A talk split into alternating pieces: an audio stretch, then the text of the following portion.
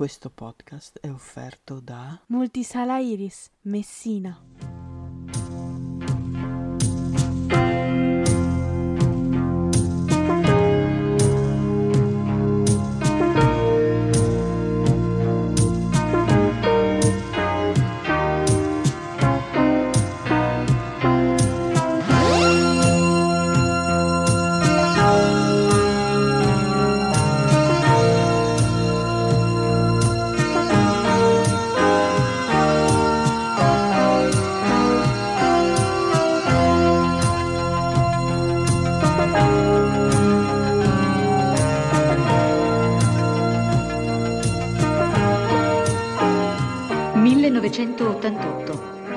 1988. L'indice di criminalità negli Stati Uniti raggiunge il 400%.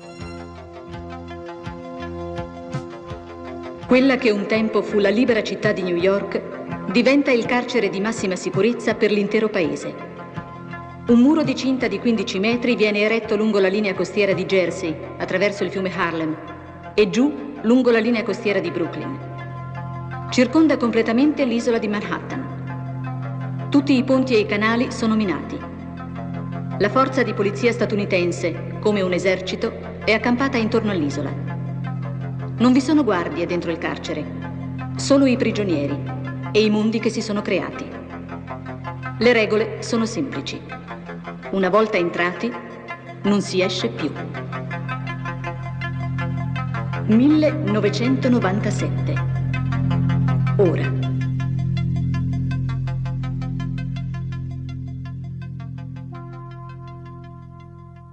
Io credo nell'America. Francamente me ne infischio. Io sono tuo padre. Anna Nishimasa. Rimetta a posto la candela. Rosa bella.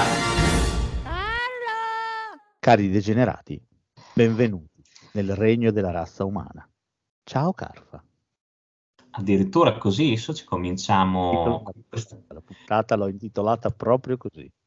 Ah, fantastico, fantastico. Eh, se l'altra volta a fare Cronenberg ero un po' timoroso, questa volta a fare Carpenter sono un po' emozionato, ecco, ti dico la verità. Però ti sento più deciso, sei più deciso eh, a fare Carpenter. Eh, Carpenter, eh, eh, poi sono, sono, reduce da un rewatch, un, un re-read, un, un restadi, eh, devo dire, tanta, ma, tanta bellissima roba. Ma sai che ti capisco al 100%, nel senso che comunque anch'io per Cronenberg ho sempre avuto più soggezione. Carpenter non lo so, sarà perché a Cronenberg mi sono avvicinato dopo quando ero già un po' più grandicello. Carpenter invece lo vedo più come un capostipite della mia adolescenza, quindi mi dà più il senso dell'amico. è uno di noi, è uno di noi. Eh. Io ce lo vedrei bene a fare degenerando insieme a noi Carpenter. Ah, sarebbe stupendo, sarebbe un sogno. Uno magnifico. che si caga al cast, che dice: Aspetta, c'è, mi avete rotto i coglioni, basta, non voglio più fare il cinema, e si mette a fare la musica e basta, e vaffanculo. Eh. Cioè, è uno di noi, dai, diciamolo. Certo, certo, ha, ha quella dose di cazzarietà che a noi ci piace. Sì, è, è, un autore che non pretende di esserlo e questo lo rende ancora più grande rispetto a tanti altri autori. Cronenberg nel suo piccolo lo sa di essere un grande autore, lo sa Lynch, lo sa un sacco di gente. Carpenter ha sempre fatto i film che voleva fare, ha cercato di fare il cinema che voleva fare, e basta. Io credo che se gli chiedessero, mo, mo, non lo so, ah, lei è un grande autore, lui direbbe, ma chi? Me? Mo, bacca che erba. Beh, guarda, pagherei oro solo per sentirlo parlare in dialetto. Sarebbe molto, molto bello. Ma sono convinto che ci manderebbe a cagare in dialetto bolognese, nel senso che per me lui non si sente autore, lui si sente un, un artigiano, ecco, e sì, questo sì. Lo, lo, rende ancora più grande di tutti gli altri, perché eh, non sto parlando di falsa modestia, sto parlando di una persona che ha sempre fatto quello che voleva fare, sempre, sempre, anche sì. quando gli hanno proposto le cose più eh, più alimentari, le cose più marchettose, ha sempre fatto il cinema che voleva fare, portando avanti un messaggio profondamente socialista, comunista, eh, assolutamente contro il sistema, antisistema, anti-Hollywood, anti qualsiasi cosa. Lui ha una visione del mondo e l'ha portata avanti in tutti i suoi film. Un grandissimo.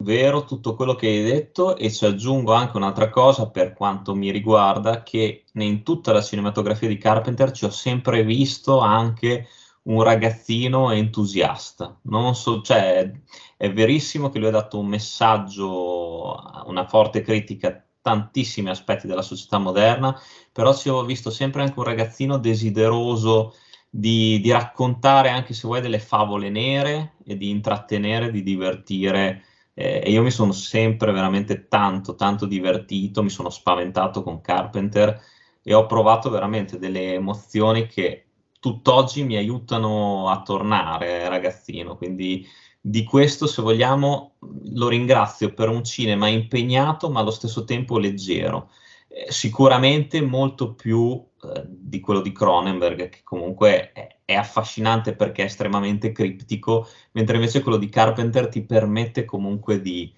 di liberare la fantasia. E poi ha un cazzo di 35 centimetri, no, così. Erano diventati già Quello, troppo sono, sono contento per lui. Ma insomma, guarda che è difficile sistemarlo un cazzo di 35 centimetri. eh. Cioè, come direbbe un- il personaggio femminile di un bellissimo film di guerra del 1986, troppo Boku. Troppo Bocuti. Però c'è anche un altro film che dice Schfanzuka, però, e non erano troppo differenti. Stuck va bene, però eh, secondo me 35 è un po' troppo Boku. È un po' troppo Boku 35. Tu Vabbè, dici. però, inso- no, No. ecco, eh, insomma, eh, No, più che altro hai dei problemi seri dopo direzione, perché se tutto il sangue va lì, non so, poi Vabbè, se... comunque, cioè, non credo, io lo- cioè, non è come Charlie Chaplin che si sa le cronache dicono. Però Ah, sì? invece Carpenter non si sa nulla, l'ho buttata lì per fare il castaro.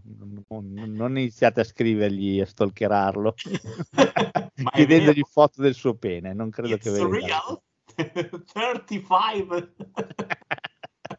Anche perché è un uomarino che poverino c'ha un'età, è del 48 Sì. il nostro. Sì, sì, 74 anni. Sì, tra un po' sono 75 perché è di gennaio, quindi Eh, li compie tra poco. Eh, no, un grande, un grande, è veramente un piacere fare la sua monografia.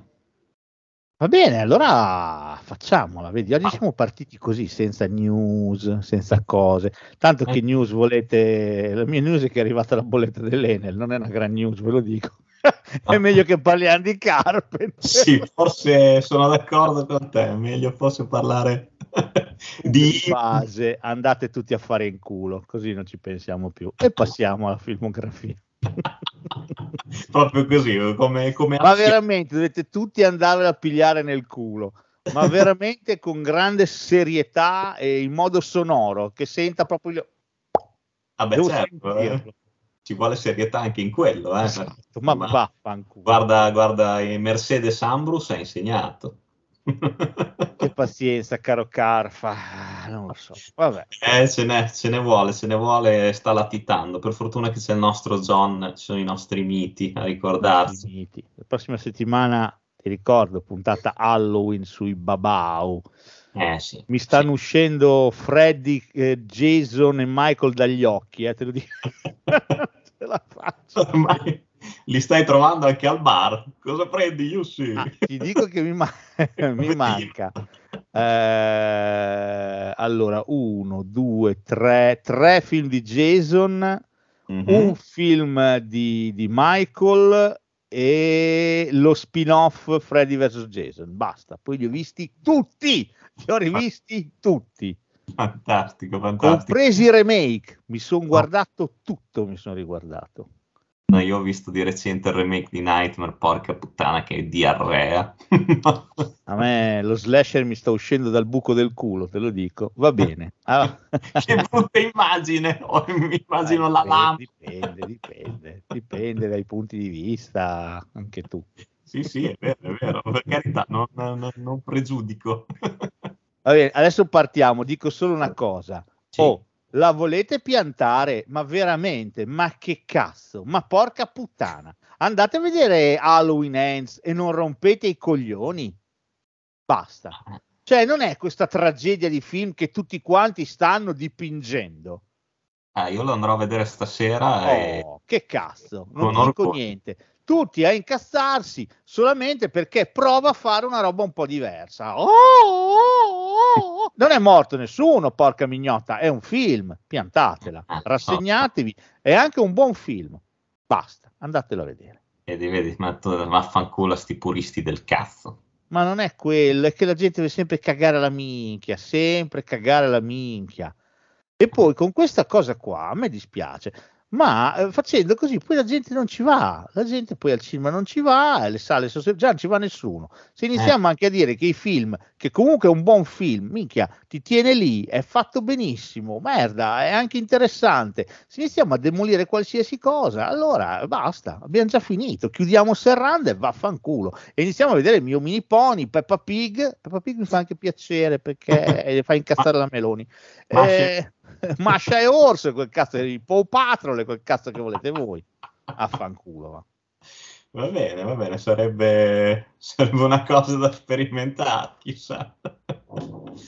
No, non Va lo so, basta. Io non so che cazzo volete da- dalla vita in generale. Proprio non riesco a capire che cazzo volete dalla vita. No, Quindi, tornando a quanto detto prima, andate a fanculo. Va bene. vabbè, questa, questa è, la, è la chiusura, proprio la chiusa. È la chiusura, poi ci sta bene con Carpenter perché insomma, chi meglio di lui, visto che il primo Halloween l'ha fatto lui. Esatto, Cioè, poi questi tre li ha pure prodotti e pure musicati, quindi un, eh? Oh, che cazzo. Quindi evidentemente anche lui non è, voglio dire, non pensa che siano delle merdate, se no non avrebbe fatto un cazzo. Anzi, se l'ha avuto di più con quelli di Rob Zombie. Chissà chi può dire, chi, chi poveretto se arriveremo ad Halloween, ma chissà che, che ma mai si immaginava che sarebbe venuto fuori tutto quello che è venuto fuori dopo il Sì, suo sì. film, cioè, ma, ma mai se lo poteva immaginare. Sicuramente no, anzi, bisogna vedere po- poi se l'avrebbe anche voluto. Oh, partiamo, basta. Partiamo, a spromba. Oh, allora, eh, cito solamente, però francamente non ne voglio neanche troppo parlare, di Dark Star, film del 74, perché in realtà non è neanche un vero e proprio film.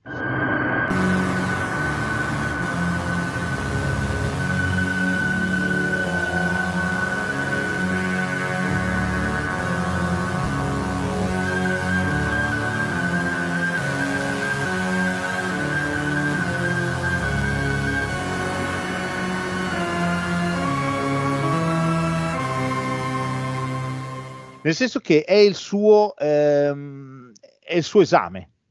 Lo fa insieme Sì. a Dan O'Bannon all'università, fanno questo eh, mediometraggio, alla fine non è un lungometraggio, che dura una cinquantina di minuti. Poi però il film risulta abbastanza interessante, quindi una casa di produzione grande più o meno come il mio salotto, gli dice dai ti do 500 mila dollari, eh, allungamelo e fammici un film. E ci fanno un film fondamentalmente. Esatto.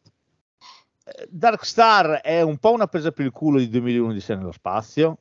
Eh, inizia un pochino a eh, collaudare tutti i meccanismi che avrebbe poi da lì a poco applicato il buon John Carpenter.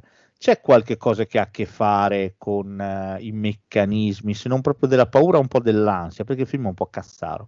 C'è Sì. l'alieno che è una palla, ci sono delle cose e c'è una costante che troveremo sempre nei suoi tempi, i- nei suoi film, il tempo che passa. C'è un countdown in atto Sì, sì, sì, sì. e È vero. questa cosa tornerà in tutti i suoi film. Però ripeto, è un film che potete anche tranquillamente bypassare. Non, eh, Sì. A me è piaciuta abbastanza anche la colonna sonora, che è sempre musicato da lui. Certo, assolutamente. Però Eh, sì, è un gioco, fondamentalmente è un gioco questo film. È un esperimento anche abbastanza riuscito, se vuoi, però niente di più che un, un sollazzo, secondo me. Sì, è, ripeto, è il film di esame eh, gonfiato a film cinematografico. Esatto, sì, sì. Il vero debutto, a mio avviso, arriva nel 76, due anni dopo, con eh, un film eh, fantastico, Distretto 13, Le Brigate della Morte. Assault on Precinct 13.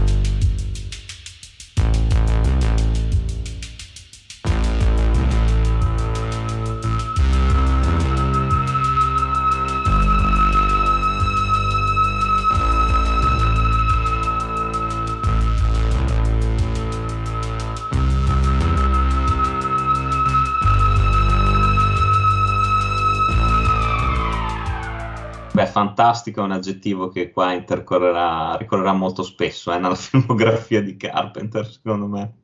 Comunque sì, assolutamente, assolutamente Distretto 13 è, è l'evoluzione del western, se vuoi.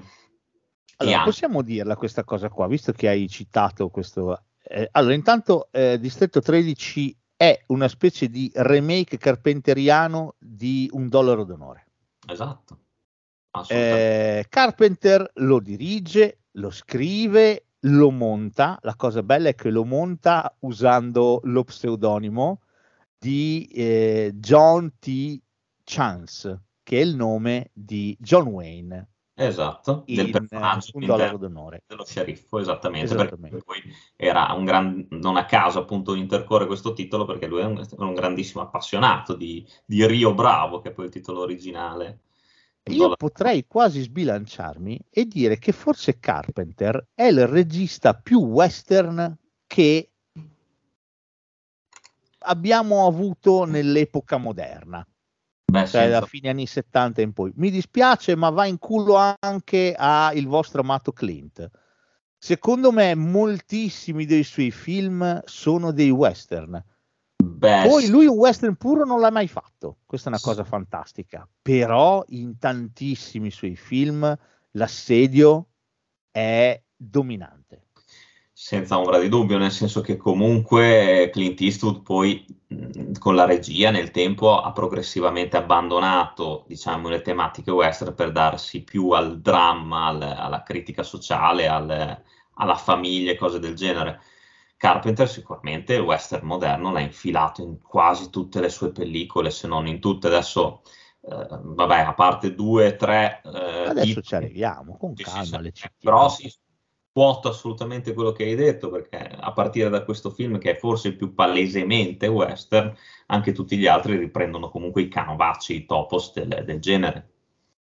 Eh, Distretto 13 è un film bastardissimo, è un film che non piace a nessuno quando esce, Mhm. ha un cast di successo, ma zero.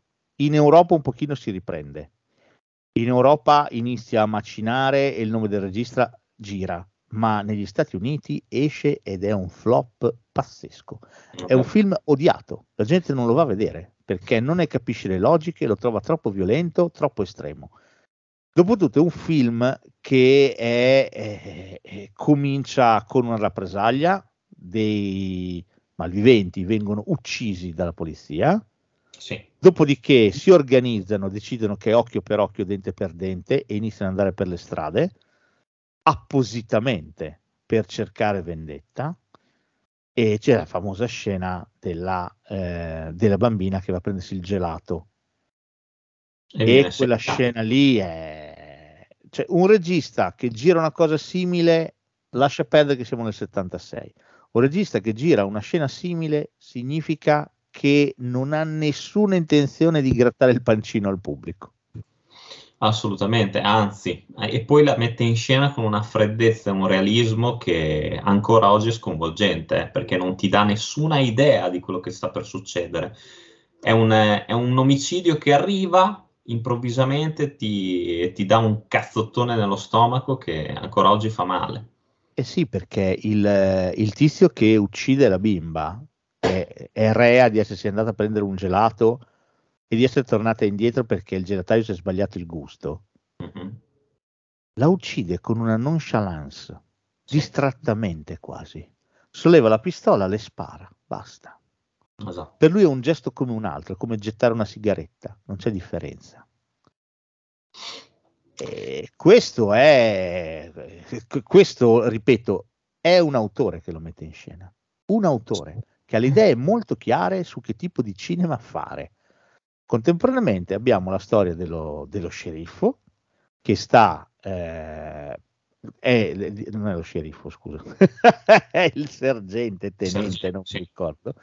E- e cosa sta facendo? Sta praticamente andando al distretto 13, da- distretto che verrà smantellato. Lui deve stare lì solamente fino a che non staccheranno la corrente. Proprio così. Non c'è più praticamente nessuno. Lui deve presidiarlo come un fortino. E torniamo al western. Però c'è una terza sottotrama. Un gruppo di criminali escono dalla prigione perché devono essere trasferiti. Sì, esatto.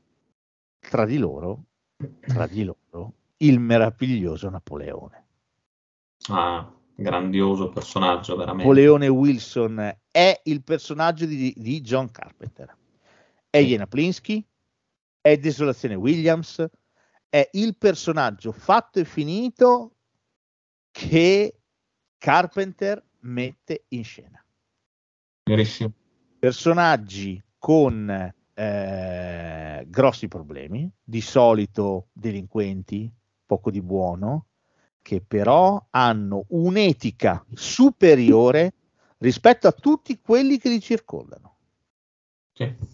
Sì, sì, è così. Napoleone Wilson, arrivato a Distretto 13, e il Distretto 13 arriverà da lì a poco il padre della bambina, che in preda al furore ha cercato di farsi giustizia, ha ucciso. Esatto. Alcuni dei malviventi, due mi sembra che ne ammazzi, eh, sì. che hanno ucciso sua figlia, cercherà riparo nel distretto di polizia. Da quel momento è guerra. È gli indiani fuori, i cowboy dentro. Senza portiere, esatto, senza esclusione di colpi, sì. Esattamente, morirà gente insospettabile. Eh, Carpenter immediatamente toglie qualsiasi tipo di, di invulnerabilità ai suoi personaggi.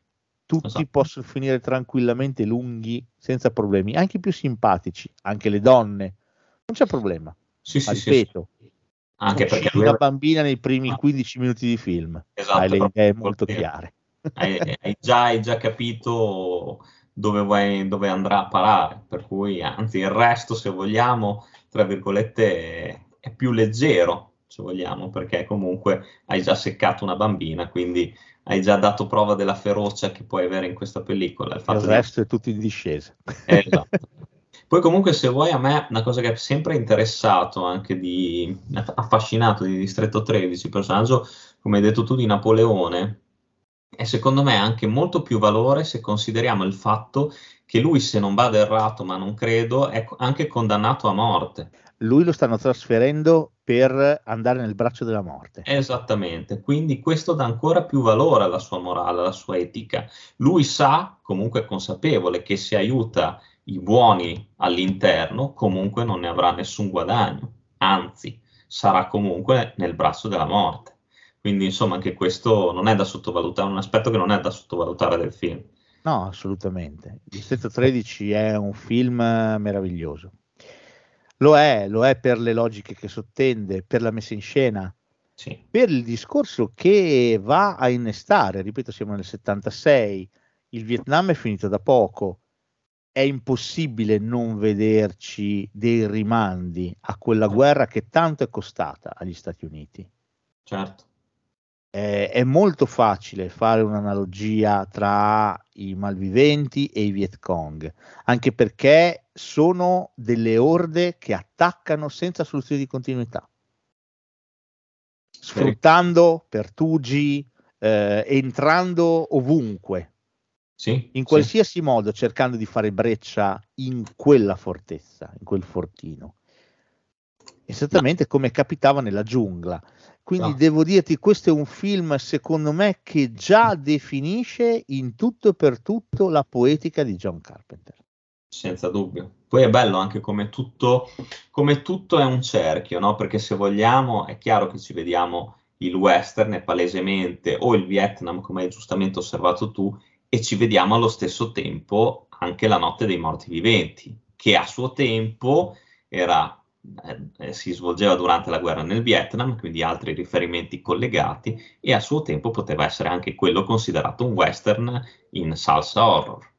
Quindi vedi come tutto comunque eh, torna anche nella, anche come Carpenter si ispira anche al, all'horror.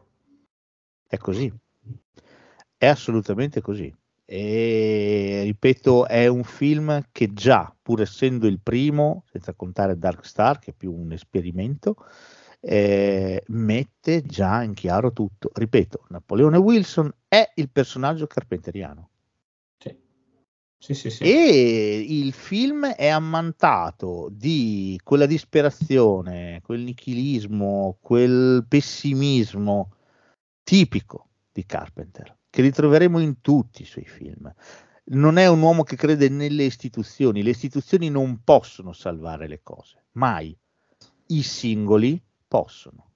Alcuni Ah. outsider, alcune persone che hanno una morale e un'etica che va al di là di un Anzi. distintivo, di una divisa, Sì. va oltre.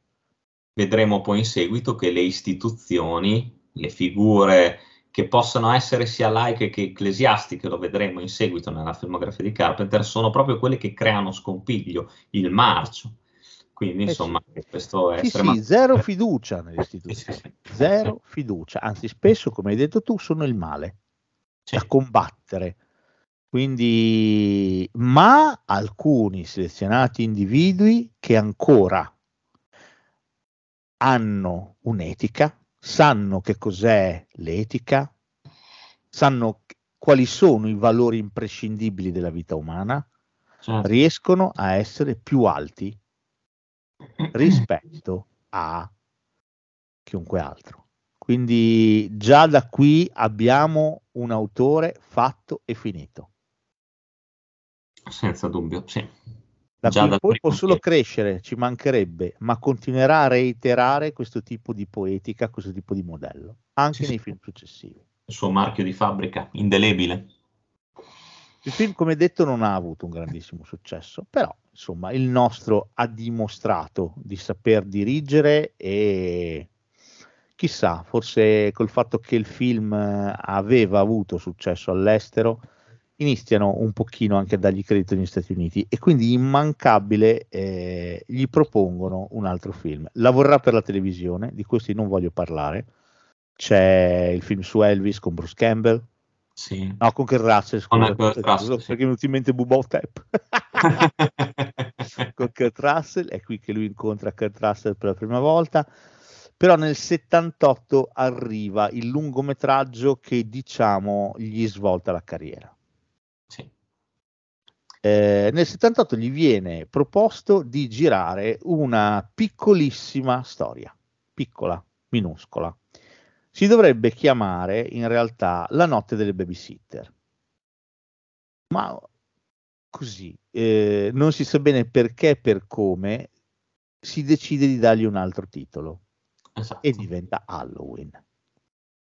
Sottotitolo italiano La notte delle streghe.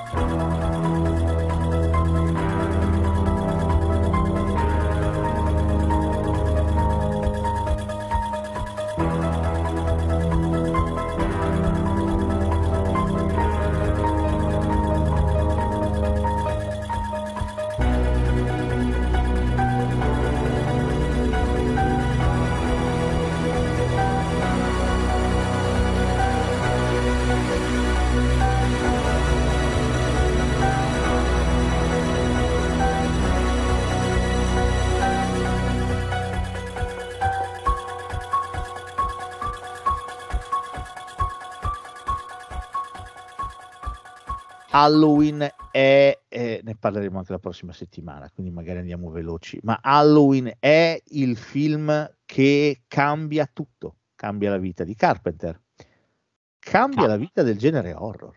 Esatto. E introduce lo slasher. Introduce... Lo slasher esisteva già, Sì. già, eh, Però non era abbiamo già così. parlato, andatevi a sentire Sì, la sì, puntata sì. sullo slasher, non fate i timidi, non fate i, i Diciamo che pigri. questo, che questo mette le, le basi, le radici più solide, cioè definisce proprio il nome slasher. Sì, Definisce sì, sì, assolutamente ne definisce il nome, ne definisce le caratteristiche, eh, lo fa diventare un vero e proprio genere. Esatto. fatto e finito. Prima non era così. Avevamo avuto Black Christmas di Bob Clark, avevamo avuto, se vuoi, il Reazione film a catena. Reazione a catena di Bava. Quindi, insomma, i, i prodromi c'erano e come. Ma Halloween è il film della consapevolezza. Qui il genere si forma. Esatto. Tutti i film da qui in poi seguiranno le regole imposte da Carpenter. Tutti.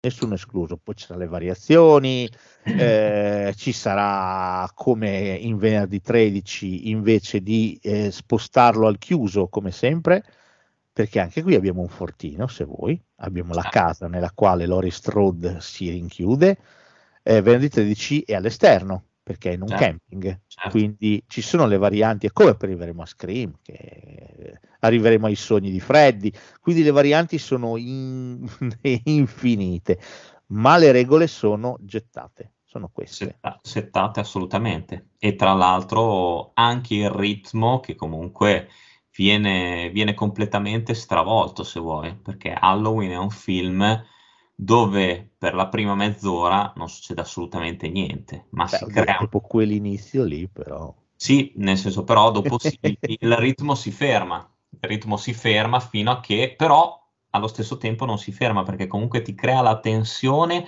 di questa presenza che è sempre lì, sempre costante, che ti spia, ti guarda, ti segue ed è una cosa che questa estremamente reale, estremamente all'interno di una società che Carpenter già eh, aveva già pesantemente criticato in, in, eh, Distretto 13 e qui insomma mette a nudo altri aspetti insomma della stessa attraverso appunto la figura del, del male che è insito in ognuno di noi oggettivamente. Michael Myers è il male. A parte che Carpenter, secondo me, deve avere sul culo i bambini. Perché, perché questo film comincia con un piano sequenza meraviglioso, Sì, meraviglioso, sì, che cita Hitchcock, perché lo cita apertamente, come chiunque voglia fare cinema in maniera seria, cita Hitchcock, ehm, cita Hitchcock però con un piano sequenza ehm, che per lo spettatore è viziato dalla visione attraverso una maschera esatto. e dietro quella maschera c'è un bambino. C'è un bambino di sei anni chiamato Michael Myers che uccide la sorella la notte di Halloween ad Enfield nel 1963, 31 ottobre. La uccide a coltellate perché? Perché la nostra è rea di aver commesso sesso Esatto. E quindi deve pagare. Nella morale distorta di Michael Myers, eh, lei deve pagare, deve morire e quindi ucciderà la sorella. Il nostro, nel scioccante, la scioccante fine di quella scena pazzesca, si toglie la maschera da clown, è vestito da clown ed è solamente un bambino. Verrà preso e rinchiuso in manicomio. Da quel manicomio fuggirà e verrà curato dal dottor Loomis, un meraviglioso Donald Pleasance, e dopo essere fuggito tornerà a casa ad Edenfield perché la sua missione non è finita. Inizierà a uccidere le babysitter fondamentalmente. L'ultima del giro è proprio Lori, una meravigliosa Jamie Lee Curtis che qui debutta al cinema Esatto. eh, eh, e fa già imbrocca il ruolo della vita e Sì, diventa la Scream Queen per eccellenza. esatto, la prima Final Girl, se vogliamo, della storia. Esattamente. E il resto è un film girato con un'eleganza magistrale, con dei tempi, una sapienza e un controllo che sono invidiabili ancora oggi. È sincopato, cadenzato, gli omicidi sono pochissimi, perché Sì. Michael Myers non è che sgozza mille persone, ne uccide pochissime, ne uccide. Ed è anche poco il sangue. C'è pochissimo sangue, Sì, ma la tensione è altissima. è alle stelle, certo, certo, sì, Perché sì. Carpenter decide di girare il film con una sapienza che all'epoca non aveva uguali. Ha un'eleganza la struttura di Halloween che ancora oggi lascia esterefatti. vero, è verissimo. No, no, ma è comunico. Noi ci sentiamo minacciati da Michael Myers mentre guardiamo il film. Assolutamente sì. A parte che ha anche uno dei finali più belli della storia del cinema, secondo me, non soltanto di quello di genere, ma del cinema in generale. Cioè, il finale di Halloween è proprio da lezione di cinema. Sì, Eh, la- perché trasforma, ecco il- la, la grande lezione di Carpenter, trasforma l'uomo in mito. Sì. Quello che ho ucciso, quello che ho tentato di uccidere, non era un uomo, era veramente il male. Con questo finale un po' eh, fantasy, se vuoi. Sì, sì, certo. Assolutamente. e tantissimi copieranno successivamente, sperando anche di essere benedetti come Halloween dagli incassi, i seguiti e tutto quello che è venuto dopo. Qualcuno ci riuscirà, qualcuno no. Eh, all'altezza di, chi- di, di Halloween, francamente, poca roba, eh. Sono Sì. sincero. Sono, sono- sono- sono d'accordo con te. Il collega Jason non gli allaccia neanche le scarpe, così facciamo prima. Sì, ma. Sì, sì, sì, sì, ma anche lo stesso, lo stesso Freddy, a parte che parliamo di una cosa, mh, se vuoi, anche diversa sotto molti aspetti, eh, Freddy Krueger. Mm, però sì, Halloween rimane proprio l'incubo per eccellenza più reale, secondo me, quello che ti dà più angoscia. A parte che poi, oh, ricordiamo comunque sempre che siamo al secondo film, ma non c'aveva un cazzo per girare questi film, eh. Cioè non c'aveva veramente budget qui. Quindi, Sì, sì, vero. voglio dire, cioè, Compone una colonna sonora meravigliosa, stupendo. poi citando se vuoi Profondo Rosso perché leggermente lo può ricordare, ma a mio avviso la colonna sonora di, di Halloween caga in testa Profondo Rosso, non me ne vogliono i Goblin, però per me la colonna sonora di Halloween è una cosa che è cinema puro, è pazzesca, è bellissima. E poi eh, la cosa stupenda di Carpenter è che crea sempre queste colonne sonore minimali, cioè di poche note che comunque ti entrano in testa. Lo- L'aveva fatto anche per comunque per anche Distretto 13. Eh certo, sì. Quindi lo stesso con la semplicità, anche se vuoi, la mancanza di mezzi, ma anche la parsimonia dal punto di vista eh, tecnico gli dà la possibilità però di rimanere impresso nella, nella mente di chi guarda. No, un film eh, strepitoso che ha un successo enorme, enorme. Tant'è che dopo Halloween gli propongono qualsiasi tipo di progetto. E qui di nuovo torna per me la, la grande sapienza di un autore che comunque ha le idee chiare. Sì. Perché dopo Halloween veramente gli avevano proposto qualsiasi cosa, eh, qualsiasi. Ma lui decide di fare un passo indietro, restare nei suoi stracci e portare al cinema nel 1980, a mio avviso, uno dei film di fantasmi più belli che siano mai stati girati. Fog.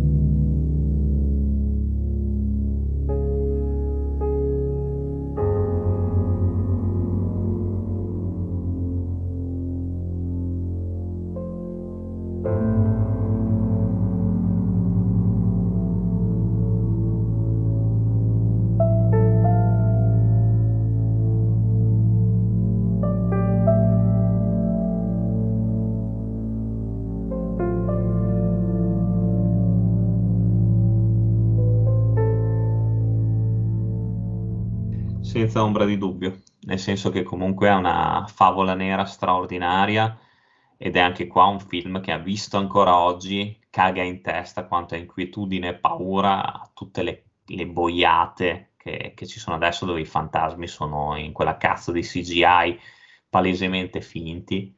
e dove comunque non c'è una storia comunque di fondo che regge, a differenza di Fog. Tra l'altro, eh, dopo parliamo della storia di Fog. Tra l'altro, la cosa che dette più da pensare a Carpenter fu proprio la realizzazione dei fantasmi. Lui si mise a pensare e disse: come la metto, comunque la metto e la giro, viene una roba ridicola. Cioè, girare, mettere in scena un fantasma viene una roba ridicola. Ecco l'idea di creare quel tipo di fantasmi lì, che sono terrificanti, assomigliano più a dei morti viventi che a dei fantasmi. Esatto, esatto. E poi l'idea della nebbia, che li avvolge costantemente, che è sempre con loro. È pazzesco. Questo è un film meraviglioso, a parte che è un film che comincia come una storia. C'è un uomo davanti a un fuoco in riva al mare, intorno a lui una serie di bambini e racconta la storia di Antonio Bay. Che bello è San Antonio Bay, cittadina sul mare, ridente, senza nessun tipo di problemi, sta per festeggiare i suoi cento anni della nascita, ma San Antonio Bay nasconde un segreto. Tragico. Tragico, perché è una cittadina che è stata costruita sul sangue, sul sangue di qualcun altro. Ecco che a mezzanotte del centenario di San Antonio Bay ci sarà una specie di terremoto strano che farà impazzire le stazioni di servizio, eh, le macchine che inizieranno a suonare gli allarmi e i clacson improvvisamente. E terremoto che creerà una spaccatura nella chiesa eh, della cittadina, consentendo a padre Malone di trovare un diario scritto dal suo bisnonno, sì. dal suo nonno, e scoprire la verità su quanto capitato a San Antonio Bay cento anni prima. La città è nata grazie a dell'oro, a dell'oro che apparteneva a dei lebrosi sì. una comunità di lebrosi che aveva chiesto asilo presso quelle spiagge. Gli era stato concesso, loro avevano pagato per questa cosa, ma gli abitanti, diciamo i rappresentanti della cittadinanza di allora, il prete, il sindaco, eccetera, eccetera, si erano messi d'accordo per eliminare il problema. Esatto in una serata di nebbia, quando la nave dei lebrosi stava per attraccare a San Antonio Bay, i nostri accendono un fuoco sulla spiaggia, sviandoli completamente, facendoli andare contro gli scogli e uccidendo così tutto l'equipaggio. Cento anni dopo, quell'equipaggio, accompagnato dalla nebbia, tornerà per chiedere vendetta quindi... su chi li ha traditi. Quindi dovranno morire sei persone. Quindi se ci pensi, la cosa straordinaria anche di questo film è che comunque vada, i fantasmi alla fine sono i buoni. Qui i fantasmi, se vuoi, sono i buoni. Eh sì. Oddio, stanno per seccare anche della gente poverina che non c'entra niente. È vero. La buona Adrienne Barbeau, che, gli, che rappresenta gli occhi della città. Lei la, lavora in una radio e avverte tutti quanti della direzione che sta prendendo la nebbia. Eh, c'è di nuovo Jamie Lee Curtis. Sì, è vero. C'è anche sua madre, c'è anche Janet Lee. C'è Janet Lee che fa tipo il sindaco, no, non tipo, fa il sindaco no, di San Antonio Bay. Sì, sì, sì, fa il sindaco. Fa il sindaco di San Antonio Bay. C'è Tom Atkins, che troveremo spesso nei film di, di John Carpenter, e è quello che si tromba Jamie Lee Curtis. Sì. e tutti cercheranno di sfuggire alla nebbia, ma non si può sfuggire alla nebbia perché un debito va pagato. E i fantasmi non se ne andranno, i fantasmi sono meravigliosi, queste sagome nere con eh, spade, lance, attrezzi da pescatore, uncini, con gli occhi rossi, non bellissimi sono. E poi attenzione, anche qua non eh, muore tantissima gente, però gli omicidi qua sono messi in scena in una maniera stratosferica, secondo Tra me. l'altro, non so se sai, doveva essere ancora meno spaventoso Fog. Eh, ok. Carpenter, come primo progetto e primo montaggio, aveva costruito un film che si lavorava sulla tensione, ma eh, non c'erano troppe scene di omicidi, sgozzamenti, eccetera. Fu la produzione a dirgli: siamo nell'80, i tempi sono cambiati, il cinema dell'orrore adesso funziona in modo completamente diverso, aggiungici un po' di ciccia. Oltretutto, E lui oltre- aggiunse un po' di ciccia. esatto. Oltretutto, appunto, al cinema lui stesso aveva contribuito a cambiare il genere, come abbiamo Eh, appena certo, detto. però se nel, 70 nel 78 andava bene Halloween, dopo erano stati fatti passi avanti perché tutti quanti ispirati da Halloween avevano poi cercato che cazzo fai? Quando ti trovi davanti una roba così, cerchi di virare sul sangue, sullo sgozzamento, eccetera, eccetera, no? Sì, sì. E lui quindi si trova a dover, eh, diciamo, infarcire il film di alcune scene un po' più ansiogene, più del previsto. Ecco che arriva la famosa scena di Adrien Barbeau che scappa e si trova davanti faccia di verme, Sì, sì. warm face, per esempio. Alcuni dettagli disgustosi che lui va a disseminare qua e là, giusto per titillare il pubblico e per fargli fare... "Bleh". Ma il film funziona splendidamente dall'inizio alla fine, eh, in tutte le sue sequenze. I pescatori che vedono arrivare la nebbia sulla barca, quella scena lì è bellissima, Sì, sì, sì. bellissima. Con l'ultimo Sì, eh. pescatore sopravvissuto che vedi che uh, si apre la porta, uh, entra la nebbia, entra questo figuro, lui gli parla perché pensa che sia uno dei suoi compagni. Ma com'è? No, è, è meraviglioso, è un film, anche questo ti dà un'ansia, un senso di, di intrappolamento e poi comunque anche qua torna il tema, come avevamo detto prima, delle figure eh, reverenziali, diciamo, di quelle delle, dovrebbero essere più autorevoli, che sono il male, portano il marcio. Anche se qui Padre Malone è un buono, eh?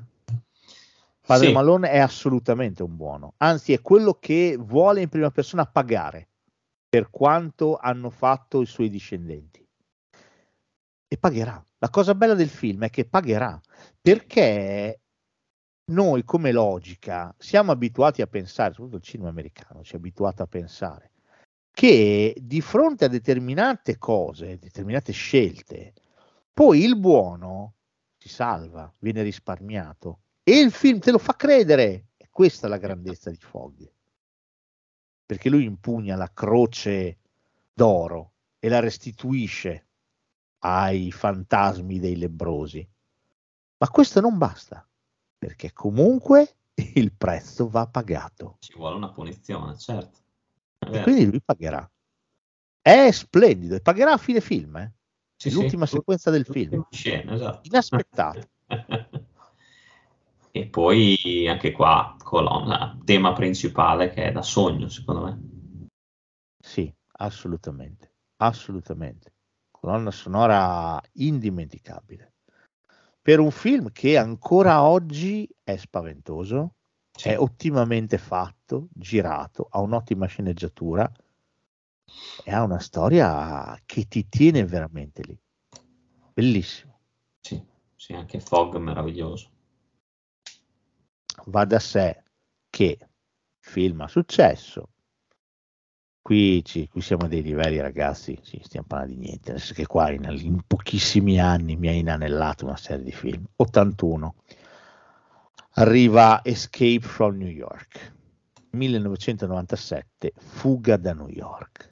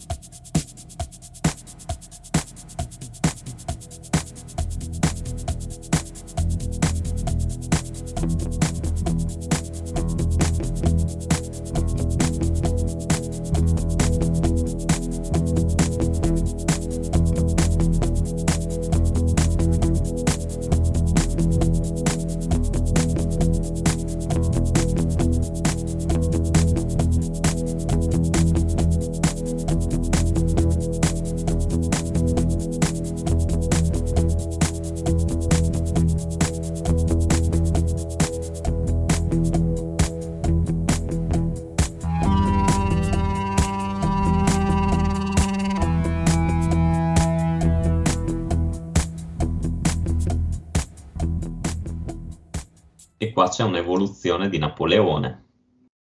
Diventa- Abbiamo il personaggio di Carpenter che diventa leggenda. Eh. Napoleone Wilson è un uomo in carne e ossa. Jena Plinskin è leggenda, è mito, è il mito del cinema. È Frankenstein. È che cazzo ne so, è Hannibal Lecter. È que- quel personaggio che è il cinema, è ormai di forbice, è chi vuoi tu Sì. è il cinema vero. Fuga da New York è un capolavoro assoluto. Lo era anche Halloween, eh? attenzione, No, certo, certo. assolutamente. Fuga da New York è un film che mette qui lui può finalmente dire quel cazzo che pensa e probabilmente con questo film qui inizia a stare sui coglioni a una marea di persone. Ah, beh, qua addirittura se la prende col presidente degli Stati Uniti. se la prende con il Presidente degli Stati Uniti, se la prende con New York, la grande mela, se la prende con gli anni Ottanta, Certo.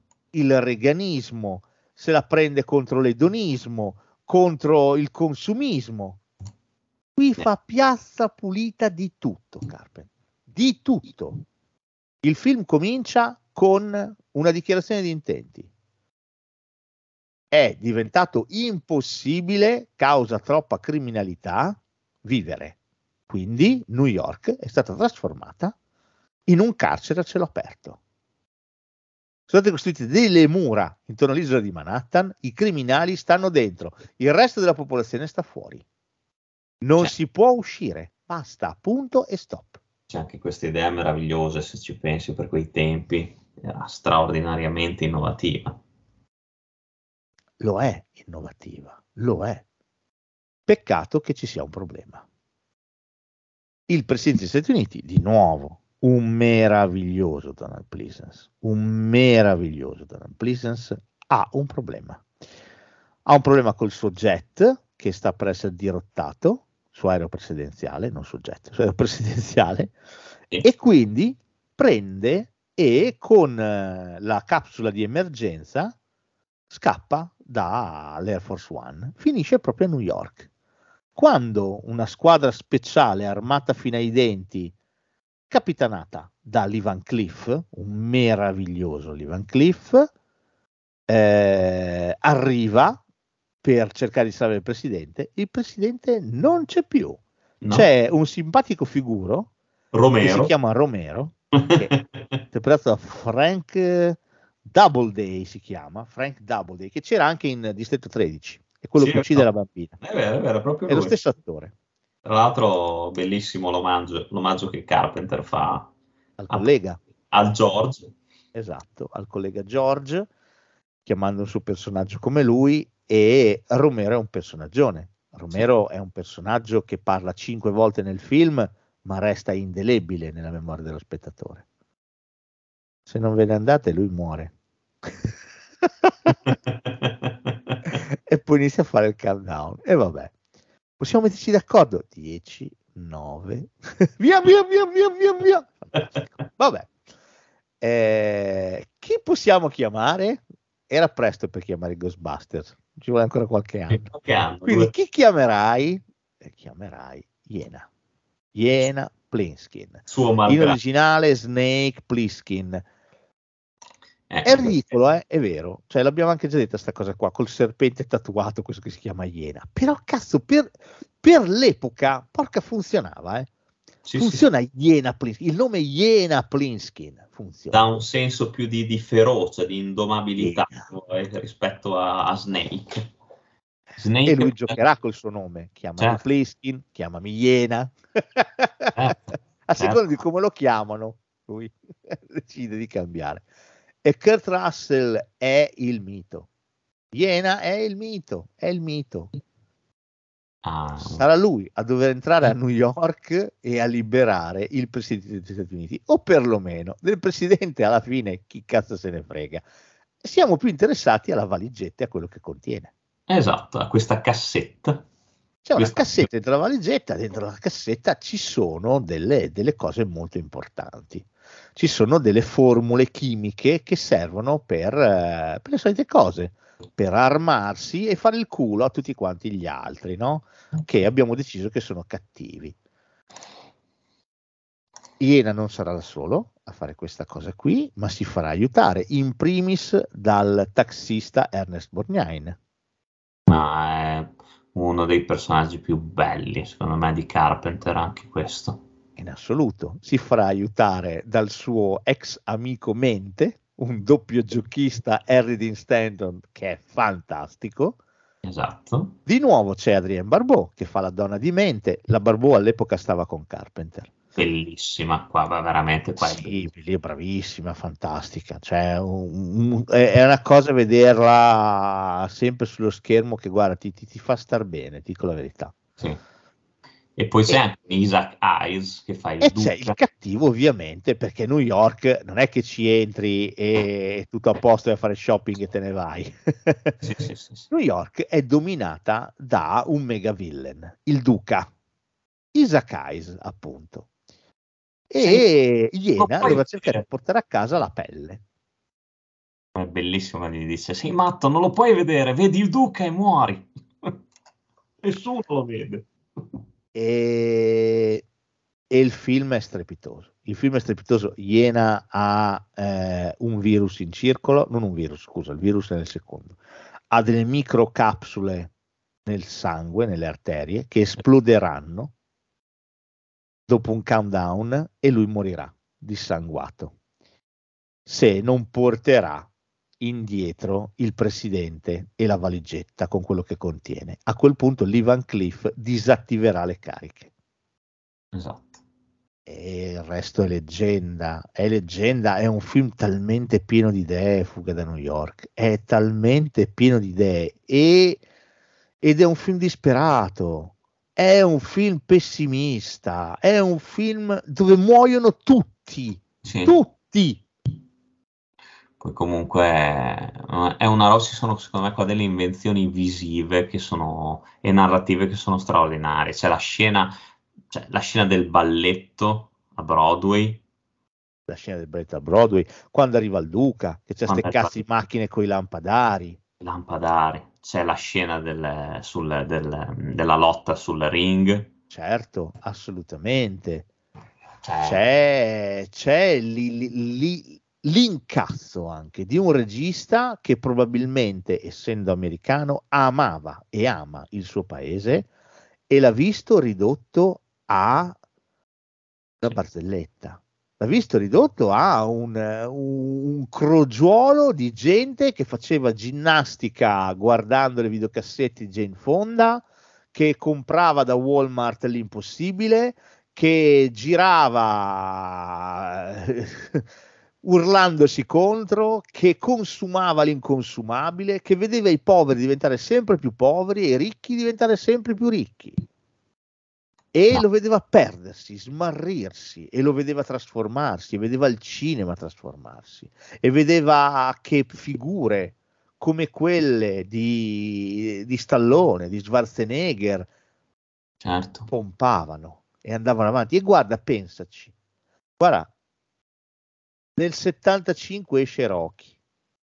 Sì. Cazzo, ah, Rocky, bel film, eh? dico mica di no, bel film. Però è il classico film motivazionale, la bella favola americana in cui l'ultimo ce la fa, suona di cazzotti, quasi arriva a battere il campione del mondo. Esatto. Una bella favola motivazionale, cazzo. E gli anni Ottanta sono zeppi di favole motivazionali. Karate Kid, Footloose, Flashdance, devo fare l'elenco? Quanti ce n'è di favole motivazionali per sognare?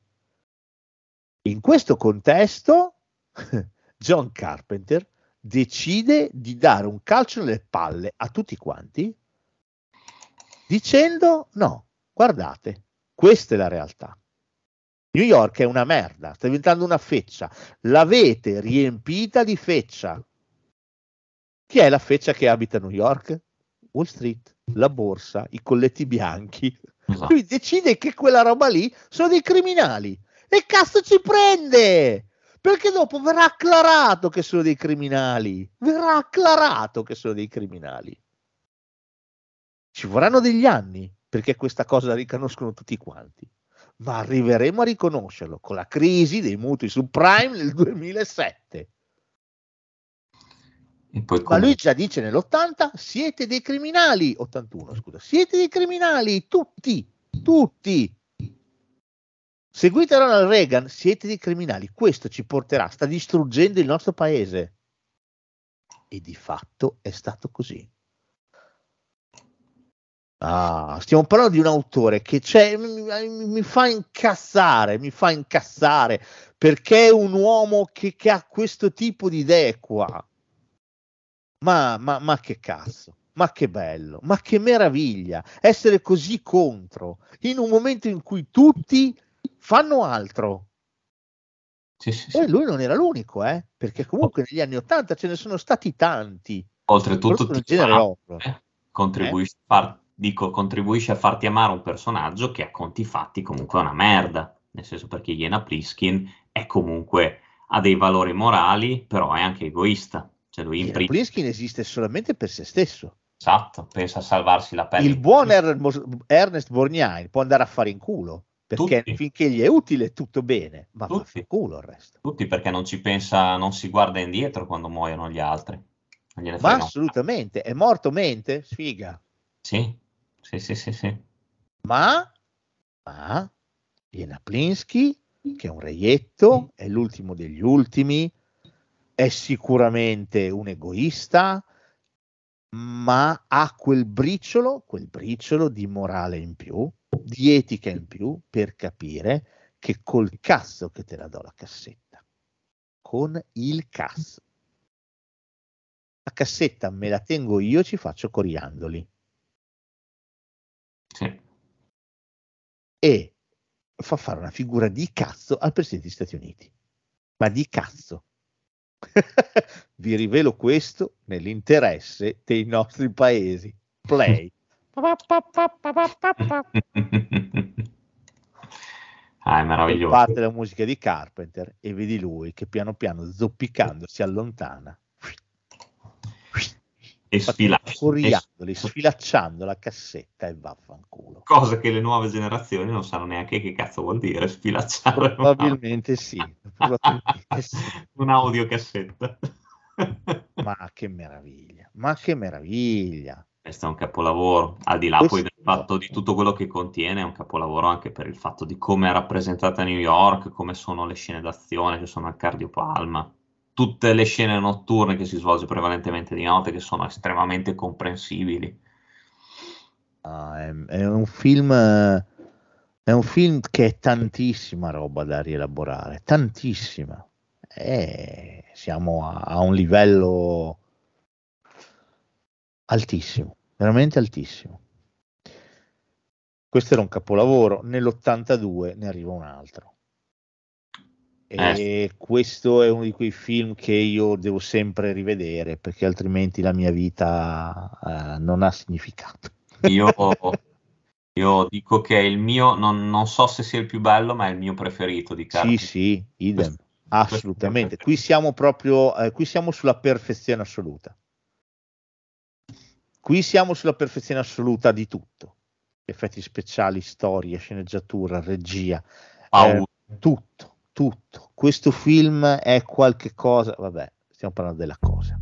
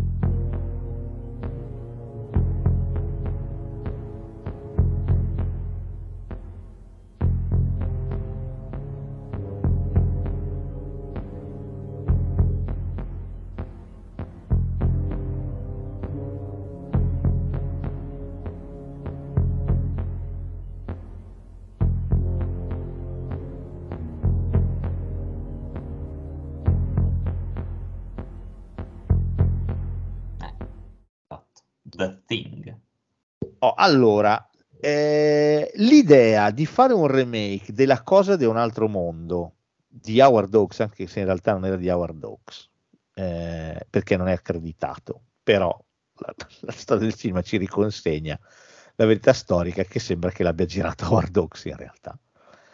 Eh, era nel cassetto della, ehm, della Universal ormai da un po' di tempo.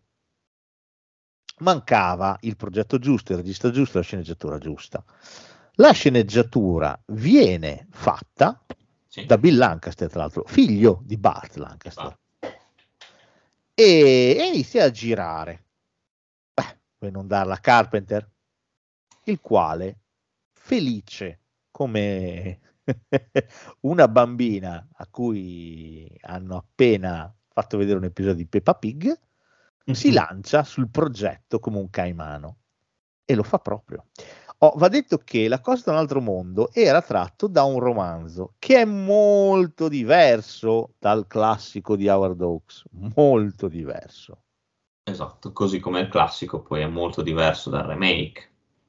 Certo, ma il, il, film di Carpenter si ispira più direttamente al libro di Campbell, al libro originale diciamo che il film di Hawks lo lasciamo completamente da parte. Esatto. E lui gira qualche cosa di inaudito. Nel 1982 girare un film come La Cosa è da passi, è inaudito. Rob Bottin agli effetti speciali insieme al sodale Stan Winston, suo aiuto, creano qualche cosa di inconcepibile di inconcepibile. E ancora oggi estremamente valido. Di più, caga in testa ai coglioni della CGI di sto cazzo. A, a tutto, caga in testa veramente a tutto quello che si vede oggi. Tra l'altro il film è nei tempi, ma gli effetti speciali sono in ritardo. Perché? Perché andavano progressivamente nei tempi prestabiliti per girare tutto, ma era un casino fare gli effetti speciali. Era un casino. Rob Bottin lavorava giorno e notte. Alla fine di questo film qua è stato ricoverato in ospedale per esaurimento nervoso. Sì, sì, è vero, è vero. E quindi che cazzo fai? Quindi che cazzo fai? Fai un capolavoro. Fai un capolavoro, non ci sono santi. Ma questo è l'aspetto effetto speciale che lo guardi ti incanti, eh? ti incanti perché le idee sono talmente tante, poi tantissime le hanno scartate perché erano ancora più impressionanti. Sì, sì, ti, ti, basti pensare che la scena del canile dove il cane si trasforma, sì. i cani presenti erano robot perché i cani veri si cagavano in mano, non riuscivano a stare fermi. È vero, è vero. Non riuscivano a sopportare quello che veniva che succedeva nel film. Sì, erano terrorizzati, erano tutti animatronics, infatti, i cani che si vedono dopo. Non è vero? Per dire, quindi Bottin aveva creato un inferno, aveva creato. Poi qualcosa è entrato nel film, tanto è entrato nel film, qualcosa no. Ma al di là di questo, che ripeto, è, è l'idea geniale che sta dietro ed è visivamente bellissimo da vedere. Al di là di ciò, la cosa è un film pazzesco, pazzesco, sì. pazzesco. Di nuovo, se vuoi, abbiamo il western. C'è un avamposto. Certo. Stavolta è il polo, l'Antartide. L'ultimo avamposto per la Esattamente, l'ultimo avamposto dell'umanità, mi verrebbe da dire. A parte come inizia il film, con questo cane che corre nella neve e dietro questo elicottero che cerca di ucciderlo a fucilate. Anche perché anche lì dici che cazzo sto guardando? Perché e già il film ti ha preso e tu non te ne sei neanche accorto. Con niente, con niente. E questa è la grandezza dei grandi registi. A sì. me dispiace. Quando un film ti prende nei primi secondi non te ne sei neanche accorto. Sì.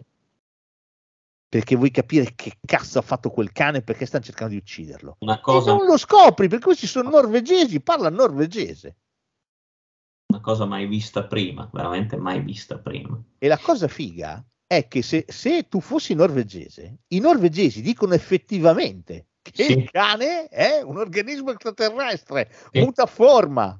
Dicono non è un cane, ma è l'imitazione di un cane quello.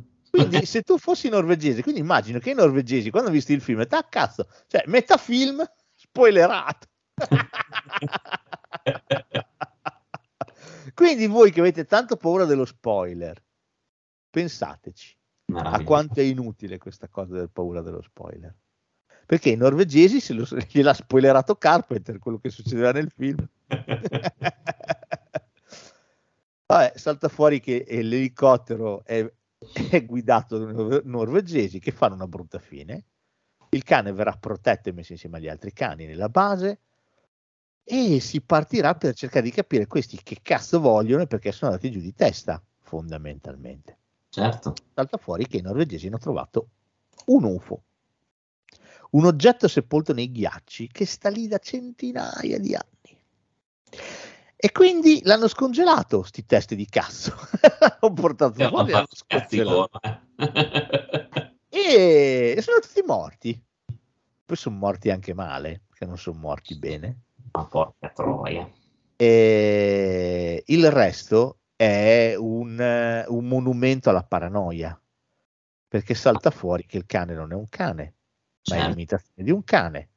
Quello che loro porta- riportano alla base non è un uomo, ma è l'imitazione di un uomo, due uomini poi che si stanno fondendo insieme. Sì. E quindi di base c'è questa cosa, perché non sappiamo come chiamarla, che nasce per imitare le forme di vita che incontra. Perché? Per continuare a vivere. Fondamentalmente questo è. Ma abbiamo un problema. La cosa continua a replicarsi, a imitare, a replicarsi, a duplicarsi in continuazione. Se la cosa uscirà da lì, infetterà tutto il mondo. E la cosa fantastica, cioè sempre, parliamo sempre di cosa, la cosa fantastica è che lo fa in maniera subdola, si insinua nell'essere umano e lo cambia da dentro. Questa cosa qua secondo me è straordinaria. È Non- straordinario, sì. non imita un essere umano eh, facendosi, facendo una copia dello stesso, ma ti monta dentro, ti uccide dall'interno e tu diventi questa cosa. Ed è da lì che scatta la paranoia di tutto. Non sai più di chi cazzo fidarti. È ancora più subdolo dell'invasione degli ultracorpi. Sì, Perché l'invasione degli ultracorpi, il passaggio avviene durante la notte, mentre stai dormendo. esatto. Ed è un passaggio pacificatore. Viene Esatto. spiegato nel film, quello originale perlomeno. Viene spiegato che ti addormenterai e dopo farai parte di un tutto. Non avrai più timore di nulla, non soffrirai più per niente. È una cosa, anche se ci pensi, pacificatrice, è una cosa Certo. bella, no? Viene Certo. presentata come una bella cosa. Sono cazzi di McCarthy che non, che- che non gli interessa però eh, è una roba buona. Qui invece è una roba estremamente dolorosa. Lo, lo vedi nel momento in cui loro beccano quello che ancora non ha finito di trasformarsi o si sta trasformando. Quando beccano il tizio nella neve che gli danno fuoco, che ulula come se fosse uscito dall'inferno, non ti dà un senso di grandissima pace quella roba lì No, anzi, neanche le forme che prende successivamente ti dà un senso di grandissima pace. Sì, ti dà il senso del dolore, sono tutte trasformazioni che denotano dolore, come quasi se l'alieno stesso soffrisse quando, quando cambia, perché ha sempre queste grida, queste urla. Eh, presente, sì, poi non lo so fare, ma fa una roba, una roba agghiacciante, anche Sì, sì, sì, con l'uditivo. eh. E poi è paranoia, paranoia che cresce sempre di più. Poi anche qui è interessante perché la cosa è paragonata a un virus, se ci pensi. Cioè, infatti, cosa dobbiamo fare? Dobbiamo fare l'analisi del sangue per capire chi è una cosa. Scena fantastica anche quella. Una poi. scena enorme, enorme. Ma pensa quanto è avanti questo film, siamo nell'82, questo ragiona di, di pandemie, questo ragiona di individualismo, perché di base c'è sempre l'individualismo, c'è il fatto di non potersi, potersi fidare più degli altri, il sottotesto è sempre quello, non siamo più una comunità, abbiamo smesso di esserlo.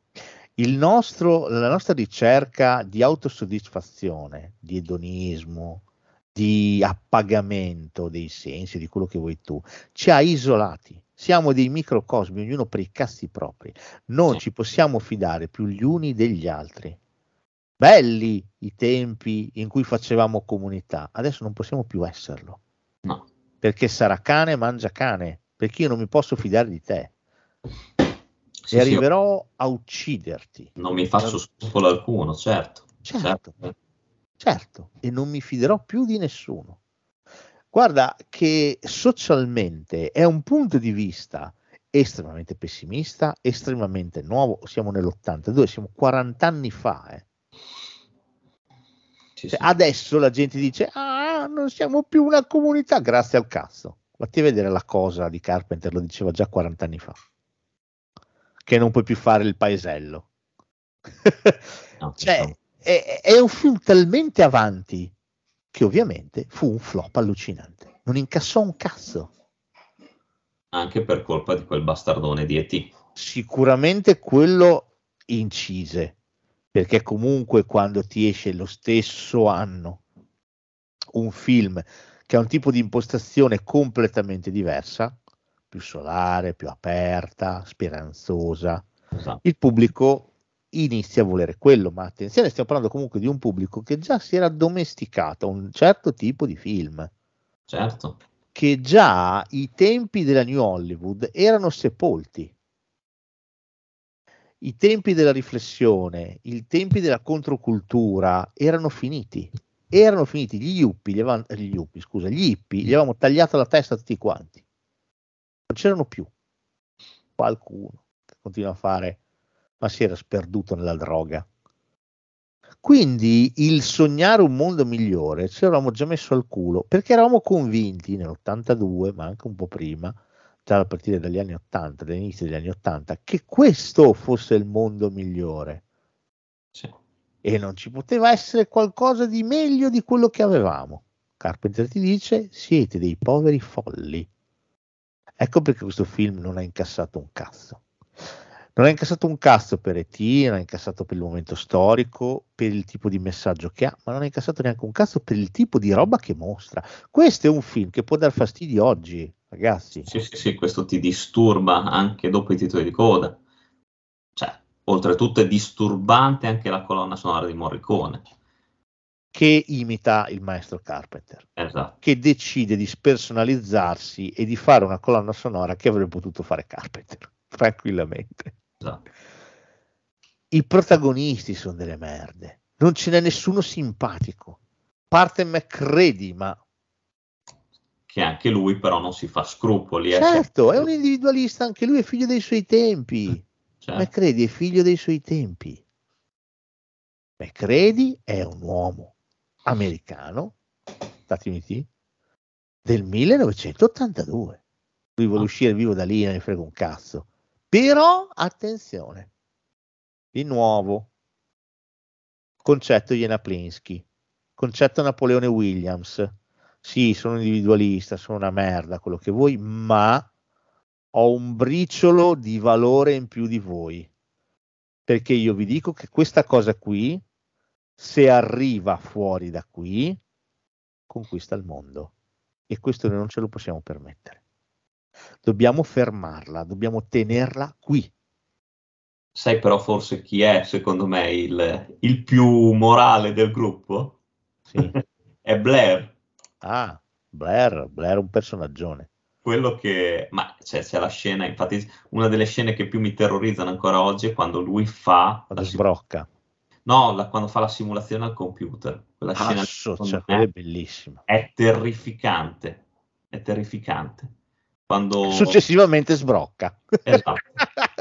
e sbrocca con giusta ragione eh, ma loro non lo capiscono. eh lo so però lui è il personaggio che comunque prima di tutti ha capito se vuoi sbroccando agisce per il bene di tutta l'umanità Sì, sì, è vero, è vero, è vero. Assolutamente. Assolutamente. Assolutamente. Un- Ma madonna che film, madonna. Però è vero, sbrocca, ma anche lui, diciamo, passa al lato oscuro. Esatto, sì. No, un'altra scena meravigliosa che, si, che insinua la paranoia è anche quella di, di Clark. Quindi Clark era umano e tu l'hai ammazzato come un cane. Sì, certo. La scena lì. Ma a McCready non gliene fotte un cazzo. Sì, sì, sì. Però, ripeto, McCready un obiettivo ce l'ha perché ha capito qual è la cosa giusta da fare. Ha capito che Blair aveva ragione Sì, e ha capito qual è la cosa giusta da fare. Bruciamo la base, teniamo alta la temperatura, evitiamo che questa merda vada in letargo. Ma attenzione, perché nei film precedenti uno spiraglio di luce c'era. Qua, no. È servito a qualcosa? Quello che abbiamo fatto non è servito a un cazzo. La cosa è ancora qui, è presente. Ce lo dice la musica di Ennio Morricone nel finale. Ma chi esatto. è? Sei tu, sono io. Siamo troppo provati per tentare qualcosa. Meraviglioso, meraviglioso, questo è un capolavoro veramente. Eh sì, sì, qui siamo di fronte a qualcosa di assoluto. Che se non sbaglio è il primo della trilogia dell'Apocalisse. Dell'Apocalisse, sì. Questo è il primo della cosiddetta trilogia dell'Apocalisse. Perché qui, ripeto, di luce in fondo al tunnel non ce n'è. La vedevi, hanno chiuso, ha tirato giù la serranda. Detto, no. qua, è, è, qua, è, vero, è con giusta ragione che è vero che si gettano le basi per la fine del mondo e dell'umanità. Eh sì, eh, certo, qui non hai speranze. Qui non, non, di, di riffa di raffa, mettila come cazzo ti pare, qui non hai speranze. Ecco perché ti dico, ci sta che un film simile non abbia incassato niente, poi è diventato un cult assoluto, assoluto. E forse chissà, forse a Carpenter questa cosa in cuor suo fa piacere, però credo gli sia stato molto sul cazzo vedere un film che quando tu fai una cosa, questo capita a ciascuno di noi, è inutile che fate i modesti, mi state sul cazzo, vi brucio. Non mi fate i finti modesti perché mi stanno sul cazzo i finti modesti. Ciascuno di noi sa quando ha fatto un buon lavoro, sempre. Anche perché per sua stessa ammissione questo è il film che lui preferisce. Chiunque film... di noi sa quando ha fatto un buon lavoro, sa quando ha fatto un ottimo lavoro, sa quando ha fatto un capolavoro, sempre. Questo vale per l'arte, per eh, se devi imbiancare una casa, se devi costruirla, se devi portare del latte, cazzo che vuoi. Sai sempre se hai fatto bene o se c'è qualche magagnetta. Lo sai sempre. È inutile che fai finta di niente. Dici, oh, ma no, ma capolavoro, ma cosa dite? Ma no, io ho fatto solo il mio lavoro. Non dire cazzate. Lo sai che hai fatto un capolavoro. Sono d'accordo, è vero. Lo sai che hai fatto una gran roba, lo sai perché è impossibile che tu non lo sappia, perché mentre lo stai guardando ti rendi conto che quella roba lì è una figata fotonica. E il fatto di non essere riconosciuto da niente e da nessuno gli deve essere stato sul cazzo in un modo che io lo capisco e mi dispiace per lui. Ma porca puttana, ma scherzi, non lo capisco anch'io. Nel senso, io non vedo come si possa, ma io non so, io penso che se fossi andato al cinema nell'82 a vedere un film così, ma sarei rimasto estasiato, veramente. Cioè, avrei, mi sarei alzato e avrei applaudito per, 90 minuti. Da un film così è, è, una potenza. Avresti rotto i coglioni a quello dello spettacolo dopo perché eri ancora lì che applaudivi. Esatto, sarei, sarei, andato fuori dal cinema, dai cinema dove proiettavano E.T. a cacciare dei calci nel culo. Adesso esageriamo, dai, E.T. è un bel film, non è un brutto film. Su, capisco che si demonizza per la storia no. della cosa e anch'io spesso e volentieri ho fatto il cazzaro però, però insomma, come dico sempre che mi sta sul cazzo Forrest Gump perché non ha vinto Pulp eh, Fiction, però dai. Un, no, no, ma è un bel film, T, però non ha eh, nel tempo, non ha, secondo me, almeno per quanto mi riguarda, non ha ten- mantenuto quella magia. No, ha sono d'accordo. Inciso per mia moglie che ha sentito la frase che ho detto e da di là mi ha detto: Non è Forrest Gump, è Rain Man. No, quello è inseparabili. sta sul cazzo Rain Man perché per inseparabili. Invece mi sta sul cazzo Forrest Gump perché ha vinto al posto di Pulp Fiction, inciso per mia moglie e figli. Così. No, a me piace sempre Anzi, forse l'avete già, ve l'ho già detto che fa da sponsor inizia sì, sì, sì. a lei. Eh, vabbè. vabbè, allora, un pochino poveretto demoralizzato il nostro perché questo qui veramente è stato un bagno di sangue. La Universal non lo volevo neanche più vedere, gli sparavano a vista e, ehm, anche perché ebbe un bel budget, cioè non è che l'ha fatto con due lupini questo, eh. Eh, eh. questo è stato proprio un budgettone, eh. ma one one one. Anche perché Vabbè. per degli effetti così. E, lo chiama la Columbia e dice guarda, eh, sei un po' in flessione, le tue azioni non sono proprio al top. Ci pensiamo noi, abbiamo il nome che fa per te. Ho due parole, Steven e King. Ha risollevato la carriera di chiunque Guarda lo stesso Cronenberg che arriva a fare la zona morta dopo che aveva fatto Videodrome che era stato un bagno di sangue. Sì. Eh, però la Ah. zona morta, boom, lo rilanciano. E allora, eh, facciamo Anche King. Oh, come mai che anche qui ci sarebbe da discuterne? Quando fai i capolavori sono sempre un bagno di sangue commerciale. Videodrome, la Quando cosa. c'è il Videodrome non mi stupisco eh, che sia stato un bagno di sangue.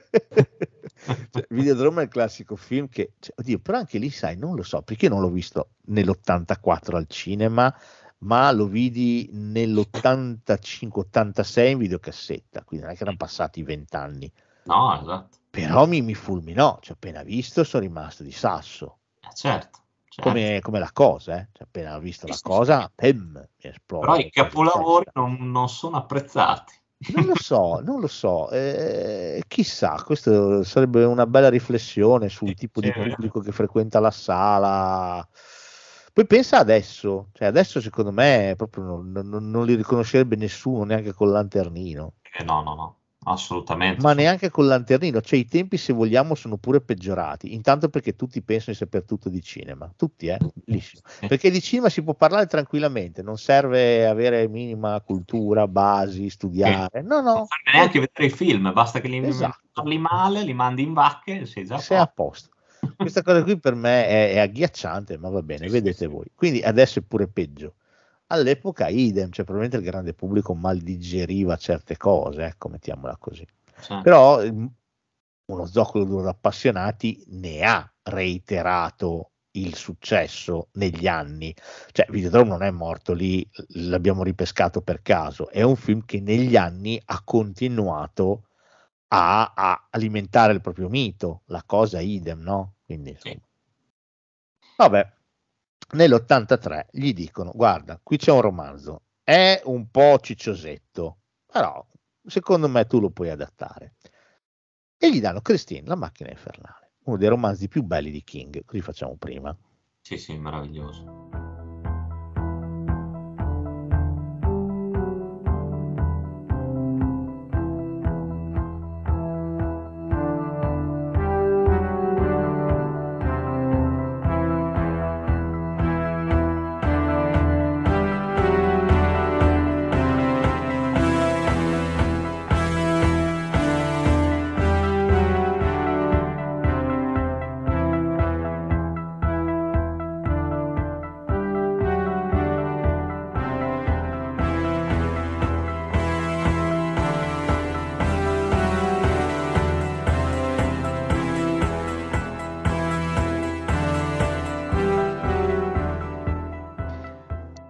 Carpenter, ma che problema ha? Anche qui, a suo modo, ci mette la sua poetica, perché quando un autore è un autore, tu gli puoi dar da fare anche Masha e Orso, ma comunque vada, lui ci mette dentro ciò che pensa. E Christine di Carpenter, a differenza della Christine del romanzo di King, mia moglie mi ha appena detto che gli piacerebbe vedere Masha e Orso diretta da Carpenter. No, infatti, infatti stavo, mi stavo, venendo- stavo scoppiando a ridere perché ho detto io non me l'immagino Masce Orso con Orso che si trasforma, divora, divora Mascia. no, sarebbe il contrario. Per me Carpenter farebbe il contrario. Sì, Cioè, dico, l'orso sarebbe un bonaccione alla fine, la merda è Masha. Mascia che gli si, gli si spalanca la testa. No, no, no, no, per me tipo lo caccia e poi lo sventra, tipo una roba, Ah, ok, ok, tu dici una, una roba roba cattivissima. più umana comunque, non nel stile la cosa. Eh, Sì, è più in, in- in stile Michael Myers, Ah, ok, ok. Masha Myers. Eh, io vedo più una roba così. Con l'orso che caccia tutto il tempo Masha, poi scopri che la vera merda è Masha. Capito? Una cosa Sì, così. sì, Vabbè, sì, vediamo. sì. Adesso glielo propongo. Glielo proponiamo, esatto. Oh, dicevo, a differenza di quello che fa King, che racconta questa storia, blah, blah, lui per esempio ci mette un, eh, un prologo. E in questo prologo, nei meravigliosi anni 50, ritratti da quel pezzente di George Lucas in American Graffiti come qualche cosa di ah, meraviglioso, no? Il mondo degli Happy Days, wow, che figata. Lui parte proprio da lì, a Detroit, catena di montaggio, stanno facendo le, le Plymouth Fury. Che problema c'è? Una meravigliosa macchina rossa fiammante, l'unica rossa, l'unica, l'unica Esatto. di tutta la catena di montaggio. Prima eh, gli fa rimettere una mano a un operaio, dopodiché un altro ci muore dentro. Così, nel dubbio, la culla della meraviglia dell'American Graffiti. No, non è vero, è lì che nasce la merda, è lì che nasce il male. Parte da lì, poi da lì a prescindere. Già parte così, Christine, quindi starei attento. E poi dopo è la classica storia. La classica storia di chi? Dell'ultimo dei nerd, Ernie, Esatto, esatto. Ernie Cunningham, Keith Gordon, che avevamo già visto in Dress to Kill, vestito per uccidere di Brian De Palma, eh, che è l'ultimo degli ultimi, anche se ha un amico che è piuttosto sportivo, che invece un po' lo protegge. E si invaghisce di una vettura, di una vettura messa molto male, ma il nostro decide di comprarsela, rimetterla a posto e da quel momento lì diventerà una merda. Esatto. Bellissimo, fighissimo, ma una merda. Sì, eh, più diventa figo, più, e più diventa una merda. Esatto.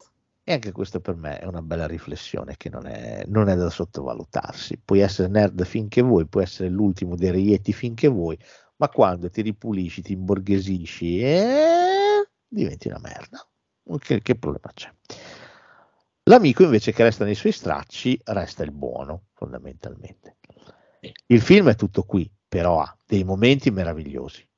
Quando Christine prende vita e inizia a uccidere i bulli che danno fastidio a Ernie, Anche quando cerca di soffocare lei. anche quando cerca di soffocare lei, con questa cazzo di autoradio che si mette in, si avvia da sola. Ma merda. Che scena. È meraviglioso. Cioè, Christine è, non è il film più ispirato di Carpenter. Si capisce che sotto è un lavoro su commissione, ma comunque lui riesce a metterci dentro quello che gli preme. Anche perché aversene dei lavori su commissione così, porca troia. Eh sì, assolutamente, assolutamente. Questo comunque è un ottimo film. Ottimo film. Anche per come veramente, cioè, anche qua gli effetti, gli effetti speciali. Gli effetti speciali sono meravigliosi, con la macchina devastata che si ricostruisce. Sono meravigliosi. È un film pieno di tensione. Ci sono le scene, ripeto, della macchina che eh, uccide i bulli, che cioè, sono fantastiche. Quando parte quella notte e va in missione e decide che li ammazza uno dopo l'altro, ma com'è quella roba lì? E quando lui è anche bellissimo, quando lui viene interrogato da Harry Dean Stanton, il detective, Sì, dice che lui non gliene frega un cazzo, lui è felice che siano morti, quelle merde. c'è poi la scena dove stritola il ciccio che è fantastica. Porca. La macchina che entra nel pertugio dove non passa, che si schiaccia. Io non so come abbiano fatto a fare quella roba lì, sono sincero, non lo so. No, no, è vero, è vero. Eh, ma la scena dove si ricostruisce, che c'è lui che dice fammi vedere. Poi com'è anche la scena quando lui cioè, va proprio sbrocca, quando- o quando è in macchina con l'amico, che dice non ci sono cazzi, guai a chi si mette in mezzo. E poi anche quando, quando litiga coi suoi. E no, è vero, è verissimo. Capisci Che non che, vogliono che tenga Christine. capisci che lui alla fine, che all'inizio i suoi sembrano dettar legge, sembrano comandare la bacchetta. Invece dopo Ah, un film bellissimo. eh, è fantastico anche questo. Oh, nell'84 arriva un film che in tanti non sanno che è di John Carpenter. Eppure, se lo guardiamo bene, con tutti i suoi limiti, anche se va da un'altra parte, si capisce benissimo che è un film di John Carpenter. Sto parlando di Starman.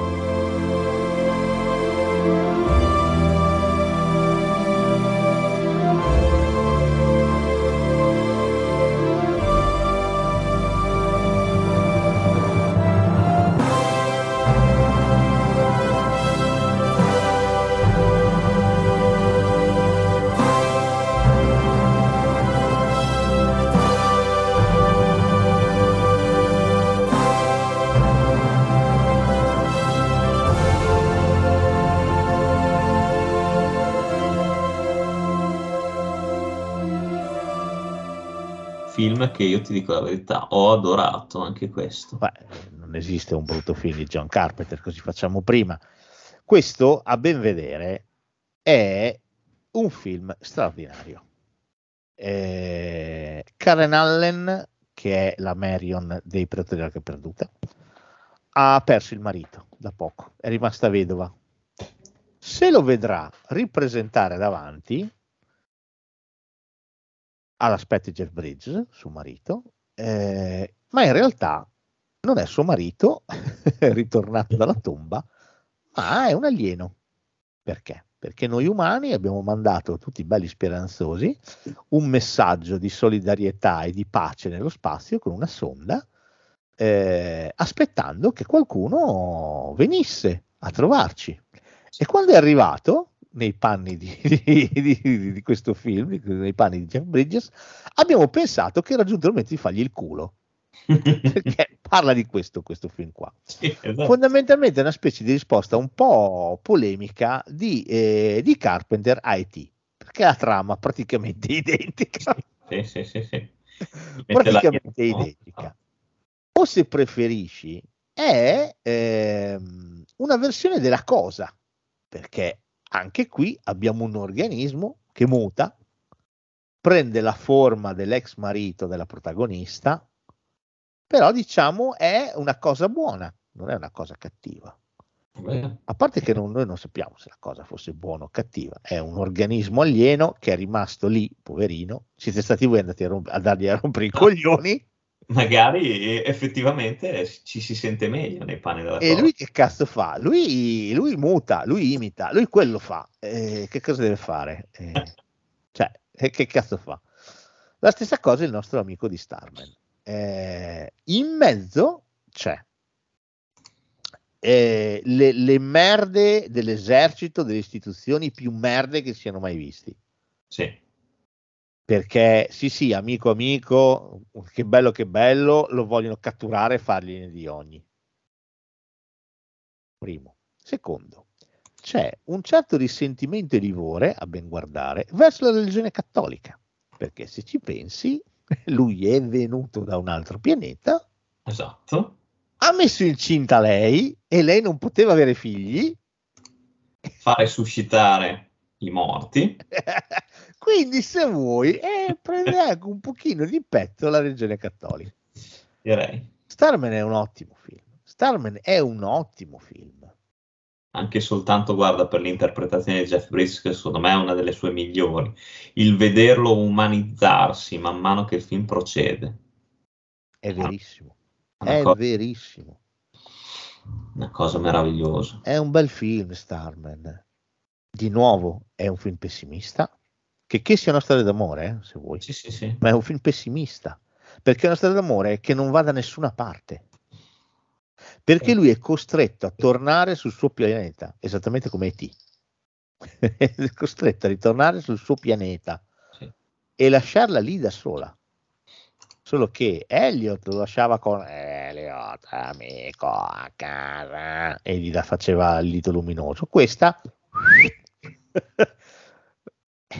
l'ha gonfiata, è diverso, anche eh, perché lei resta lì, poi voglio vedere l'esercito che cazzo fa con lei.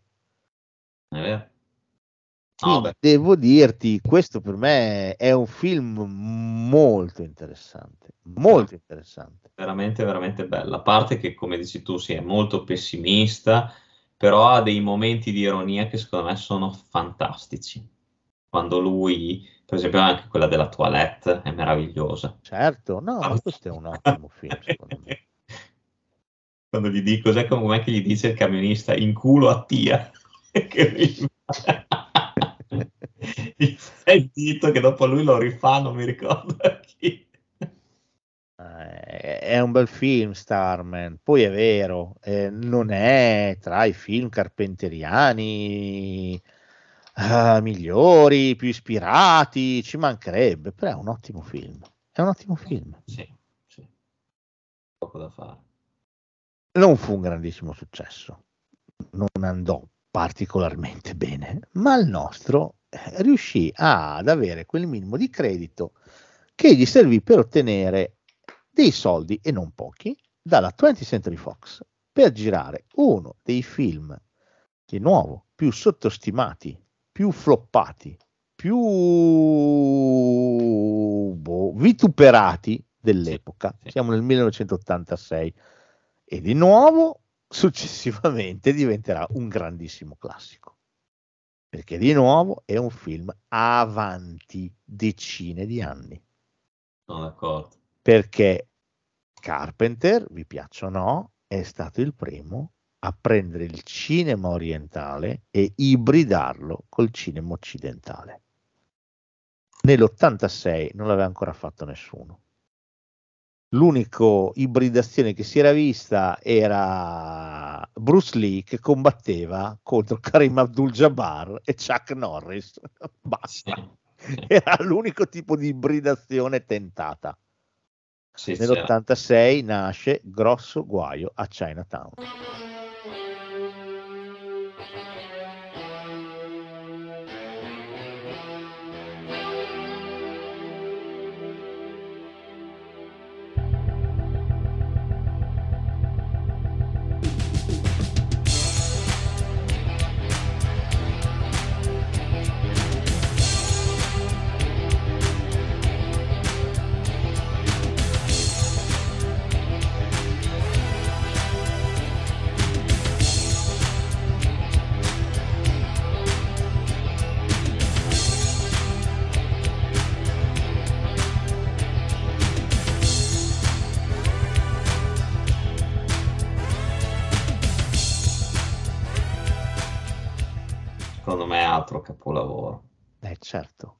Altro capolavoro. Questo, Questo è un capolavoro assoluto e chi non riconosce che questo film è un capolavoro o sta mentendo o deve morire, che è una merda. assimilato dalla cosa. Assimilato male dalla cosa. Male, male, malissimo. male. Questo è un grandissimo film, questa è una cosa, ma a parte che di nuovo, di nuovo abbiamo Kurt Russell e quando entra Kurt Russell nei film di John Carpenter succede qualcosa di magico. È una garanzia, è una- assolutamente una garanzia. Poi qua, secondo me, il fatto di ribaltare completamente il personaggio di Iena Pliskin e renderlo la sua stessa caricatura è un, è un colpo di è genio puro. Sì, perché qui nasce un altro mito, Jack Barton. Ma di nuovo, ma questo film, pensiamoci. Allora, comincia con Egg Shen interrogato, ma com'è anche solo l'inizio di questo film? Che già, porca puttana, ti ha preso in tre secondi. Sì, ti ha preso veramente, in pochi attimi sei lì. Lasciate in pace Jack Barton. Ma com'è? Me lo dimostri lei che esiste la magia. È così che comincia questo- tutto. Questo è niente, sa. Merda. molto piccolo. e poi c'è la colonna sonora. Porca troia. Il Pork Chop Express, che è il camion che guida Jack Barton. domanda. Jack, hai pagato il conto? Sì, gli ho lasciato l'assegno per post. Gli ho spedito l'assegno per post. Esattamente. Porca troia. E poi prima dice, quando un energumeno alto due metri vi sbatte contro la parete di un bar, vi guarda con i suoi occhi insanguinati e vi chiede, Jack hai pagato il conto? sì, ti ho mandato l'assegno per posta. Ma com'è Jack Barton? Jack Barton è il mito, di nuovo, è il personaggio cinematografico. Scritto e rappresentato talmente bene da diventare un'icona. È leggenda, sì, sì, è leggenda. Un'icona di cui tutti quanti continuiamo a ripetere le frasi a memoria. Certo, certo. Perché chiunque di voi che ci sta ascoltando, almeno una volta nella vita, quando qualcuno gli ha chiesto sei pronto, ha risposto sono nato pronto. Io Esatto. mi ci gioco la palla sinistra. Oppure qualcun altro, anche se è una frase meno nota, avrà detto è una questione di riflessi. certo. Oppure se vuoi un altro proprio bravo, bravo, bravo, potrà aver detto l'uomo coraggioso ama sentire la natura addosso, sì, l'uomo salta sull'ombrello. Però qui non pretendiamo tanto, siamo un po' troppo oltre. Ma com'è questo film? Ma com'è? Ma com'è il, il, camionista, l'ultimo idiota della faccia del pianeta? Di nuovo, siamo nell'86, porco cazzo. Abbiamo Stallone che spacca culi, la legge sono io, tutte ste cagate qui. Tu sei il male, io sono la cura. Oppure andava in Vietnam a ammazzare tutti i Viet Cong e riprendersi gli americani se vengo a prenderti. O dall'altra parte c'era Schwarzenegger che faceva comando, o faceva codice magno, faceva quelle puttanate reazionari fasciste di merda. E qui abbiamo un deficiente!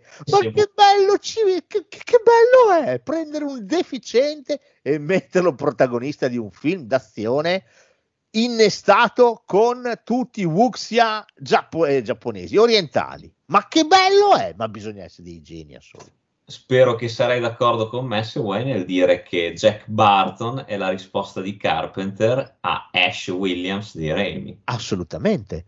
Non è la risposta, è suo fratello. Sì. È suo fratello, è suo fratellino, suo fratellone.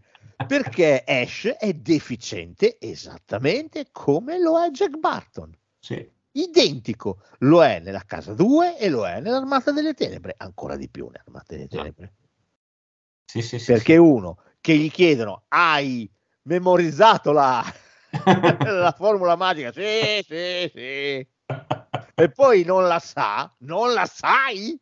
Ma cazzo, non è un'interrogazione, una cosa devi sapere, la formula magica. Porca puttana. E non la sa. Cioè, questo è un deficiente, esattamente come Jack Barton è un deficiente, perché ogni cosa che fa nel film la sbaglia, la sbaglia entra, fa la figura di cazzo già perché è pieno di rossetto, perché l'ha, l'ha, l'ha baciato Kim Cattrall.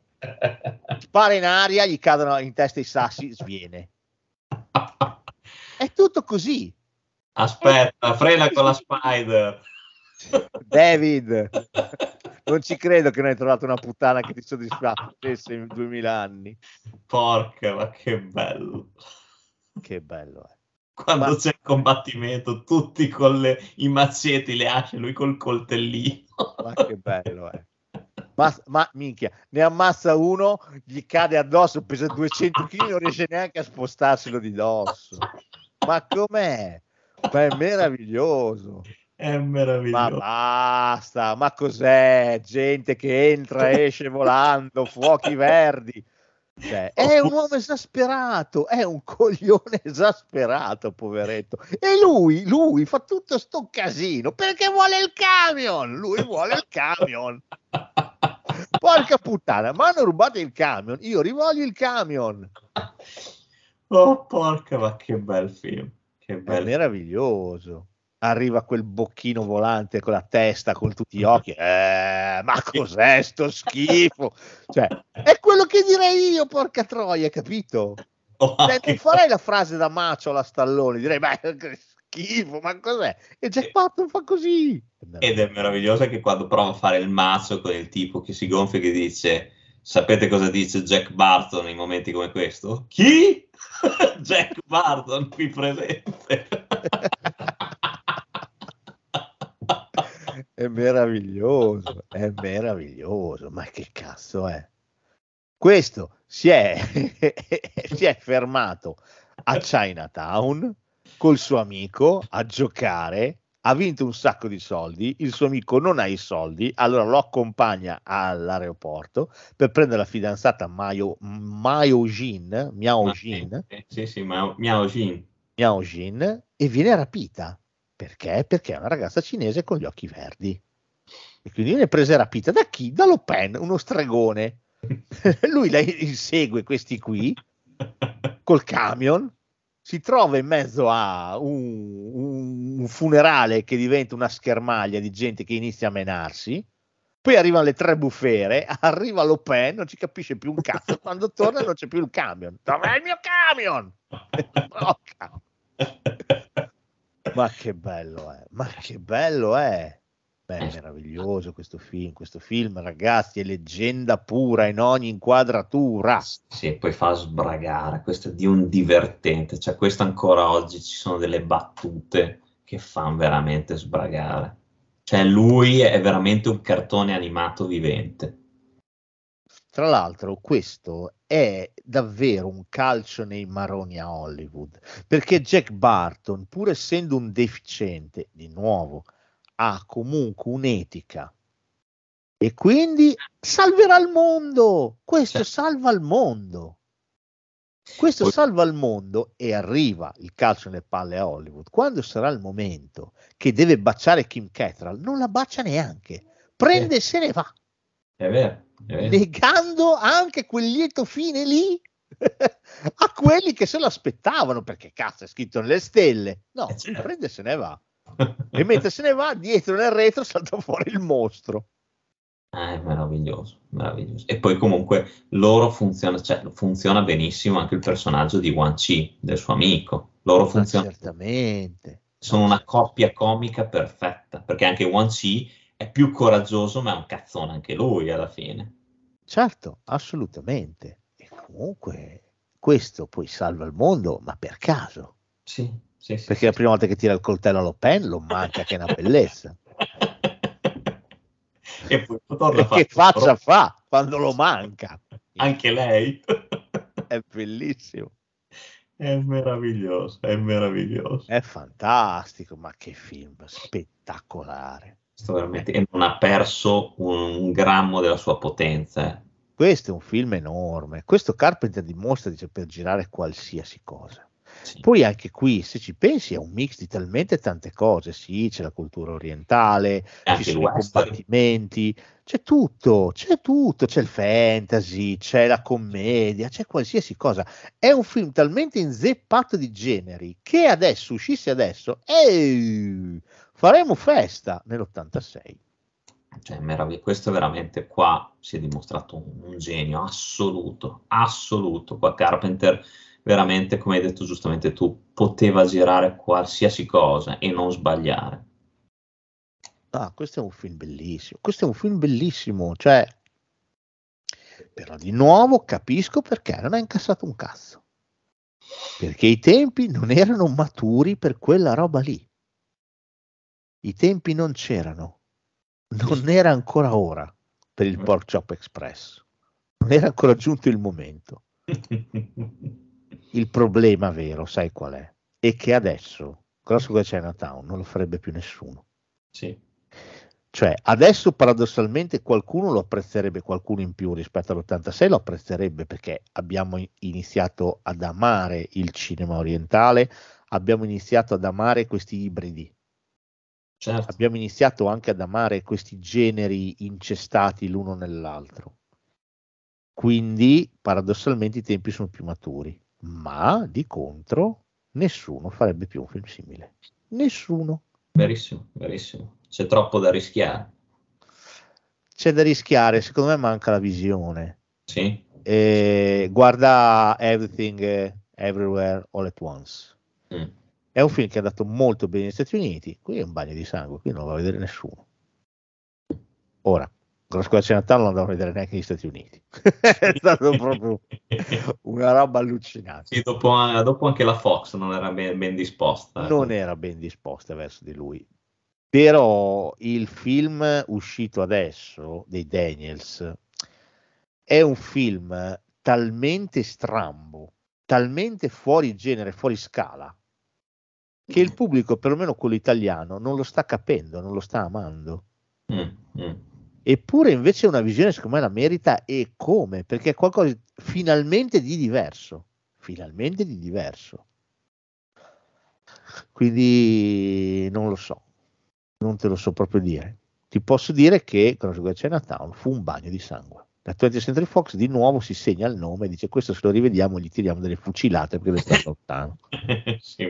Ma attenzione, perché lui sa di nuovo di aver fatto un capolavoro. Torno al discorso di prima. Lui lo sa di aver fatto un grande film. Magari non sa di aver fatto un capolavoro.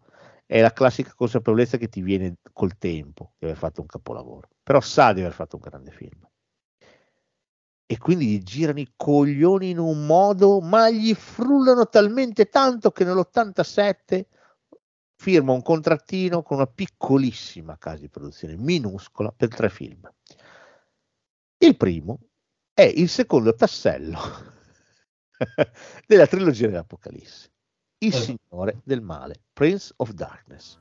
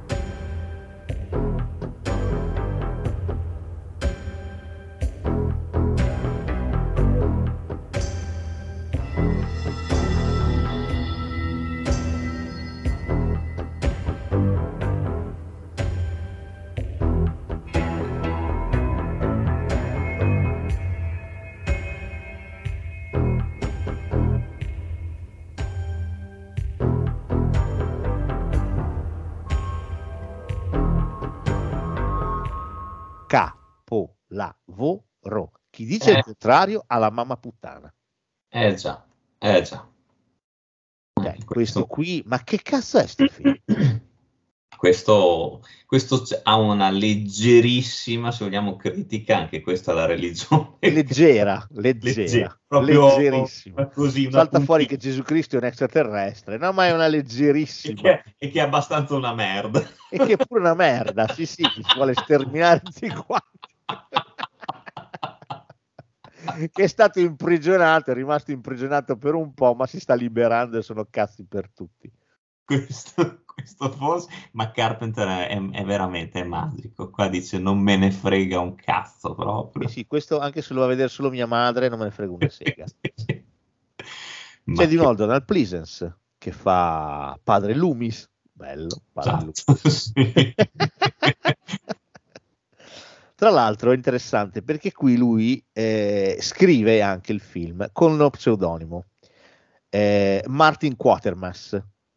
Perché? Perché si ispira ai film di Alan Quatermass. Astronave? Esattamente, l'astronave degli esseri perduti, il secondo film di Alan Quatermass. E si ispira a quello, tutta la vita si ispira a quello e decide di usare il nome per lo sceneggiatore, ma in realtà è lui. Questo è un film, forse, boh, chissà, di- di- non dico disperato come la cosa, ma forse di più. Eh, non lo so. Questo è un film veramente, veramente disperato. Qui di nuovo di luce non ce n'è. In più è un film che Carpenter decide di costruire senza concedere niente al pubblico. Perché tu prima di arrivare ad avere un impianto un po' horror, vedere qualcosa di veramente significativo, devi passare per 40 minuti di film dove si ragiona di universi quantici, di matematica quantistica, di fisica quantistica. Mista alla teologia? Madonna. Cioè, devi seguire dei discorsi che tra parentesi sono, sono non affascinanti di più, Sì, sì, è vero, di più. verissimo. E al- E, e c'è Action che te li spiega, quindi Eh, felice. ancora lui. Esatto. Però è un filmone, questo è un filmone. E al contempo ci butta, secondo me, quelle meravigliose scene dei- del sogno. Sì, Quella- girate in, eh, in video quelle, non sono girate in pellicola, sono girate in video. Tra l'altro il nostro, non l'ho detto, fin dal Distretto 13 si innamora del cinemascope e gira tutto sempre in cinemascope. Tutti i suoi film, a parte eh, The World, l'ultimo, che non sarà in cinemascope, gli altri sono tutti in cinemascope. Perché lui era innamorato di quel formato cinematografico. E quello, le sequenze del sogno, sono girate in video. Cioè, Ah, pazzesco. film enorme, il, il del, cioè, il del Male, ma che cos'è? Fa- Ragazzi, secondo me fa paura. Un film che fa paura, secondo me. Certo che fa paura, perché, perché intanto parla di qualche cosa che non conosciamo. Qui si parla di fisica teorica. Cioè, quanti di noi spettatori siamo veramente preparati di fronte a qualche cosa di così complesso? Eppure affascinante, dall'altro lato, eh? Certo, attenzione. certo. Però la preparazione è veramente nulla, quindi pendiamo letteralmente dalle labbra di Carpenter, da quello che ci mostra e poi costruisce un'architettura che di nuovo è un meccanismo orologeria. Eh. E se vuoi anche qua costruisci un western. Certo, perché di nuovo abbiamo un assedio. Siamo in una chiesa sconsacrata dove è stato ritrovato questo liquido. Padre Loomis è entrato in possesso delle informazioni di questa loggia, questa loggia del silenzio, congrega del silenzio, non mi ricordo come si chiama, Sì, sì. che portava questo segreto di, di, di padre in padre, custodiva questo segreto, arriva a lui questo segreto. E quindi lui coinvolgerà il suo amico e il professor eh, Barak, mi sembra che si chiami, Mi sembra di sì. e, e lo coinvolgerà per cercare di capire cosa sta succedendo. Il professor Barak, Egg Shen del of Chinatown, chiamerà i suoi studenti e li farà andare in questa chiesa sconsacrata, nella cui cripta c'è questo liquido verde contenuto in un, in un contenitore antichissimo. Sì. E già solo l'iconografia di questo liquido verde è meravigliosa. È meravigliosa. Questo liquido si libererà, sceglierà qualcuno, una ragazza, questa ragazza resterà incinta, quindi di nuovo è cristologico tutto quanto, no? Certo, certo. Solo che è portatrice pura di male. C'è qualche cosa che deve arrivare. C'è l'anticristo che deve arrivare, qualche cosa che potrebbe distruggere il mondo come noi lo conosciamo. Il male, il male vero, Sì. il male puro, quello che alberga dietro gli occhi neri di Michael Myers, il male che trasforma degli innocui barboni in carnefici assettati di sangue, che sono lì fermi a pattugliare il perimetro della chiesa. Cappeggiati da Alice Cooper. Esatto, perché nessuno deve uscire da lì. E chi esce fa una brutta fine con annessi scarafaggi. Esattamente, eh, alcuni vengono infilati con una bella bicicletta. E questo è un grandissimo film, è un grandissimo film anche perché ha una progressione, ripeto, ad orologeria, eh, le cose capitano e anche il finale che ha, a quel finale che è meraviglioso, a quel finale che è meraviglioso, Sì, sì, sì, che ricorda molto quello di Halloween. che ricorda quello di Halloween, ha il finale, finale, finale, l'ultima inquadratura che Esatto. se vuoi Matrix la prende e la copia e incolla E tutti a cagarmi il cazzo con Matrix, che per l'amor di Dio è un bel film, però quella roba lì è copiata dal Signore del Male, la roba dello specchio, è copiata dal Signore del Male, l'ultima inquadratura, e poi ci sono i dubbi dello spettatore, perché quando la ragazza si sacrificherà per evitare che quello che c'è dall'altra parte dello specchio esca ed entrerà lei nello specchio e allora vedi tutta la sequenza del sogno completa. E Esatto. dalla chiesa si affaccia lei dici cazzo allora scusa non dovevamo evitarla qua l'apocalisse invece il cazzo sta uscendo lei dalla, dalla chiesa. Quindi non è che d- non è che doveva uscire forse un cazzo forse doveva entrare qualcosa nello specchio non il contrario.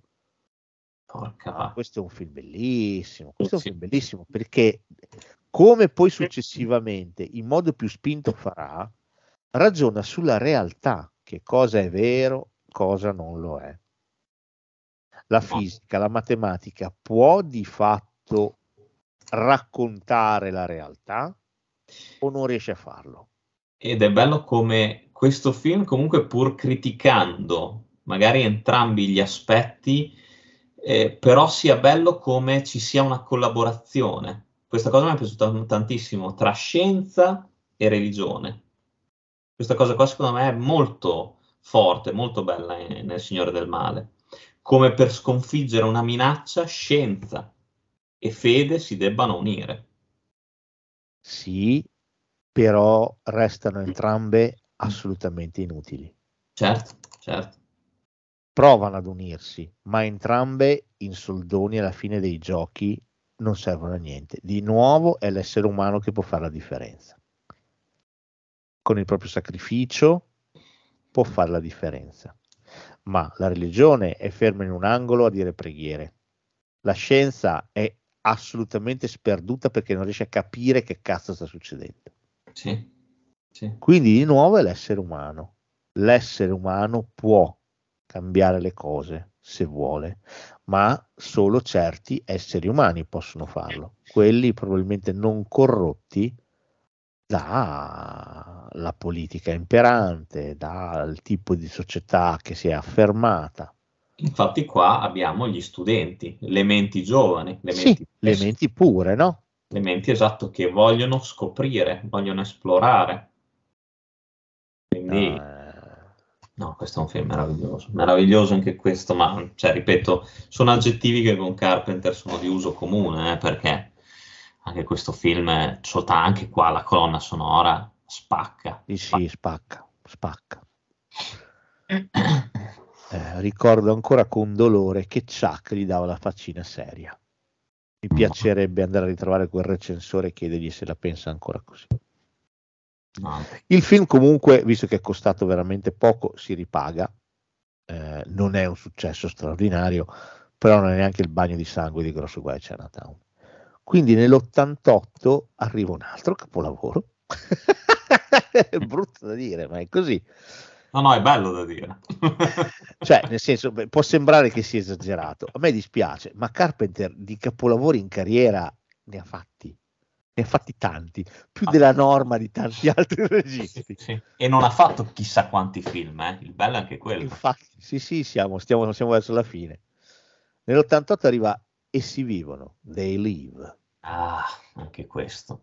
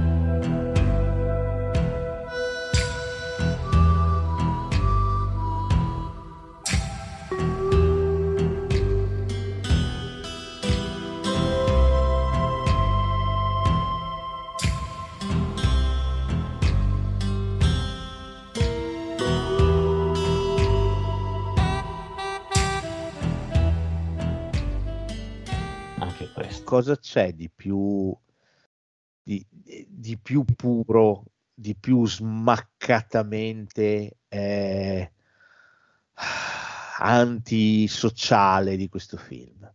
Che è uno schiaffo al tipo di vita che facevamo nel 1988. Porca vacca.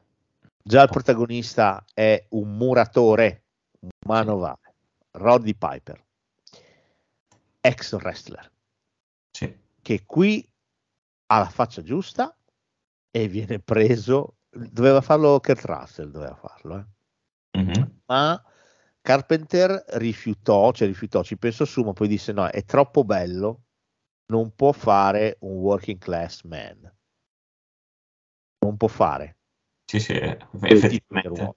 è troppo bello. Effettivamente Roddy Piper è la scelta giusta. Roddy la Piper con questa faccia un po' da tonno, adesso mh, non me ne voglia, poverino, è anche morto qualche anno fa, però ha questa faccia un po' da tonno spiaggiato.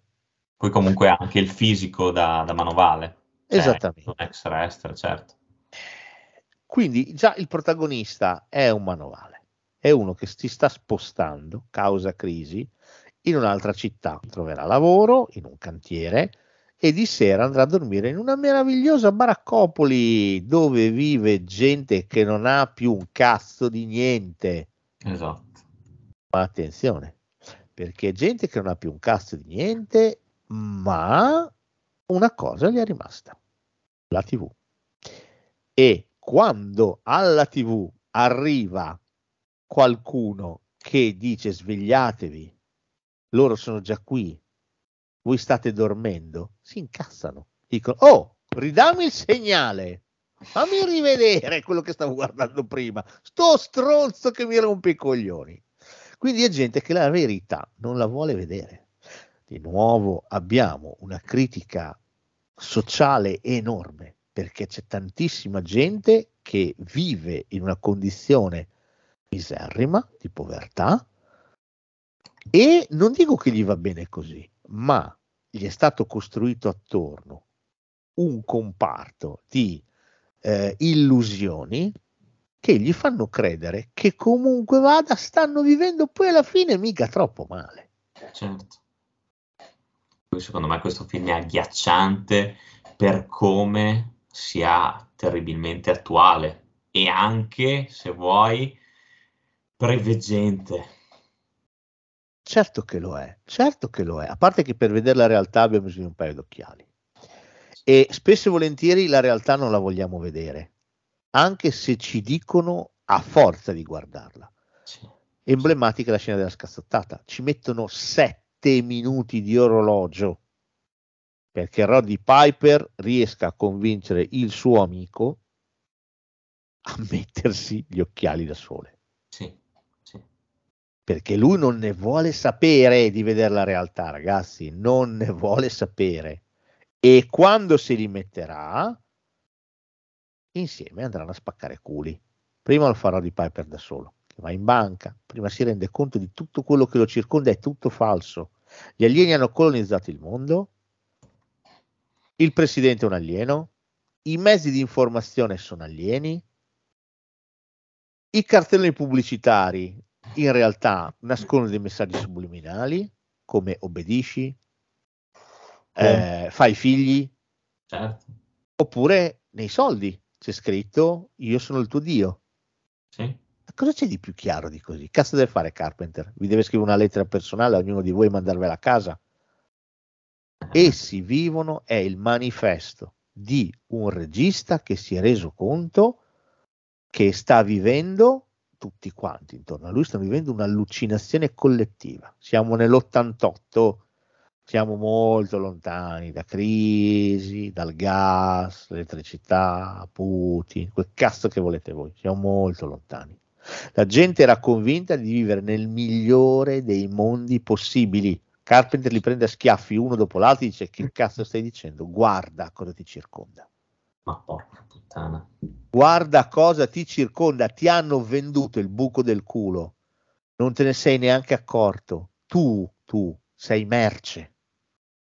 Tu sei merce e non te ne sei accorto che sei merce. Porca. Oh, e questo... c'è di peggio, perché è vero che ci sono gli alieni che hanno conquistato il mondo, ma ci sono una serie di umani che si sono fatti conquistare bovinamente e molto cioè. felici di collaborare perché ne hanno avuto dei vantaggi. Sì, sì. E tu, che sei l'ultima delle merde, perché sei l'ultima delle merde, perché ti sfolla la pulizia, perché non puoi neanche avere un cazzo di branda in mezzo a un campo, perché disturbi, perché fai schifo da vedere e quindi bisogna prenderti a manganellate perché te ne devi andare. Tu sei l'ultimo delle merde, te ne devi rendere conto, figlio mio. Allora mettiti quei cazzi occhiali e guarda che cos'è il mondo.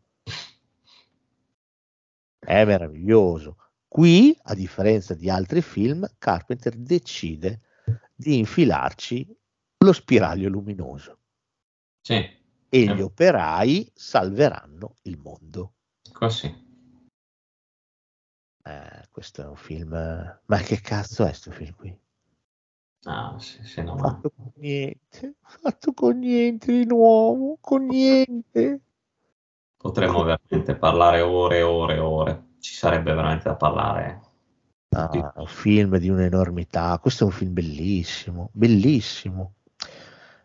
Come si fa ad essere innamorati di questo regista che urla ai 420 da una vita che stiamo vivendo nel modo sbagliato? Una delle poche persone che ti dice la verità, come si fa a non amarlo? Hai proprio Attenzione, ragione. la vera arte secondo me dice sempre la verità. Eh, La forse- vera arte è quella vera, dice la verità, è dolorosa spesso e volentieri, non sempre, però spesso e volentieri lo è, però dall'arte vera nasce la verità. dovrebbe essere così. Adesso qualche dubbio.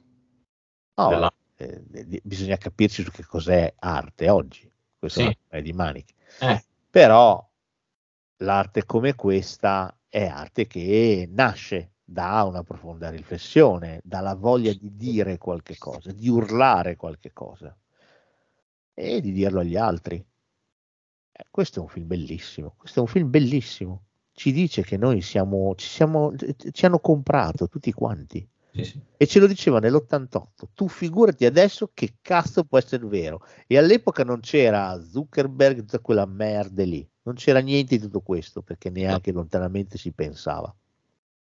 Al mestiere di influencer, nessuno ci pensava che esistesse il mestiere di influencer.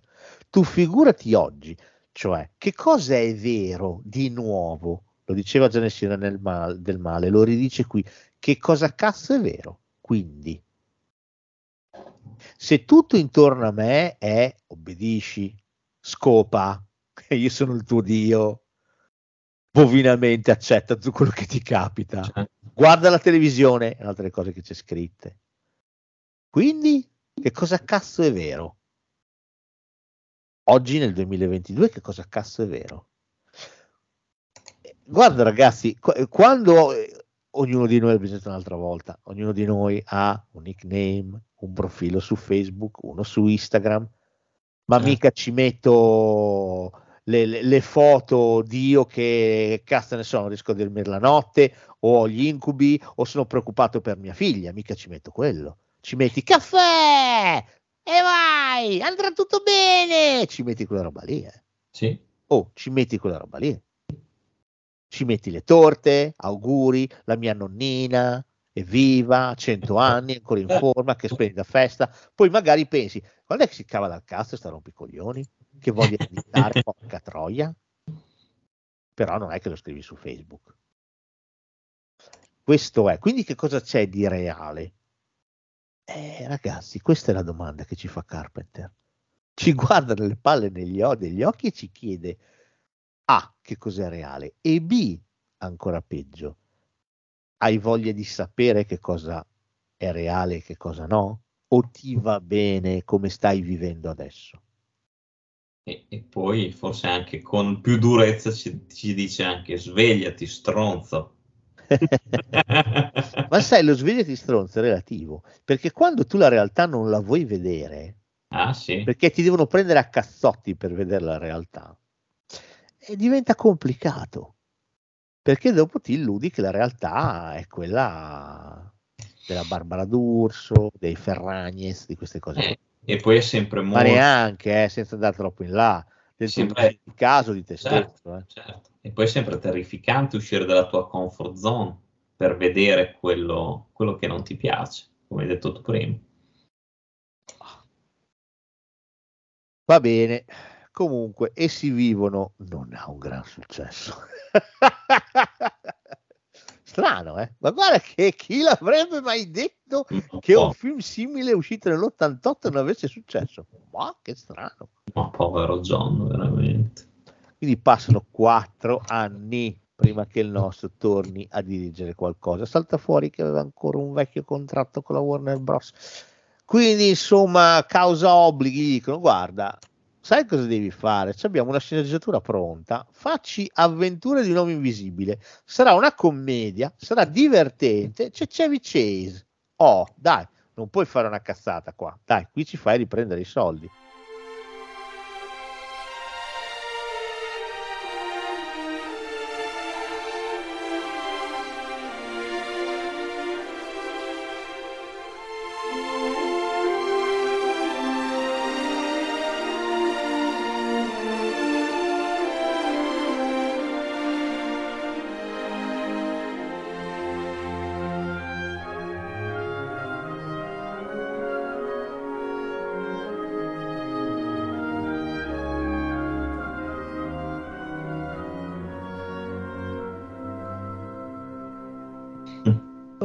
Proprio così. Però No. John Carpenter, di nuovo, forse in uno dei suoi film più alimentari, se Sì. vuoi più, più anonimi, però di nuovo ci mette dentro il suo discorso e nel 92 gira un film dove mette in scena la più merda degli Yuppie perché Chevy Chase è una merda schifo. invisibile, invisibile perché non ha amici, amici veri, non ha Certo. affetti, ha solo il suo lavoro, quindi è un numero, non è nient'altro.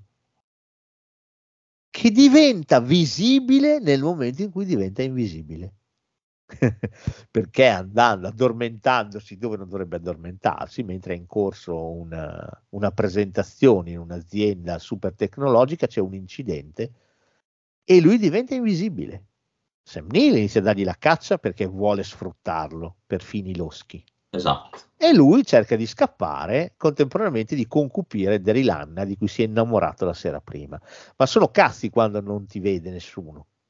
Fai fatica a concupire le donzelle quando Certo. le donzelle non ti vedono.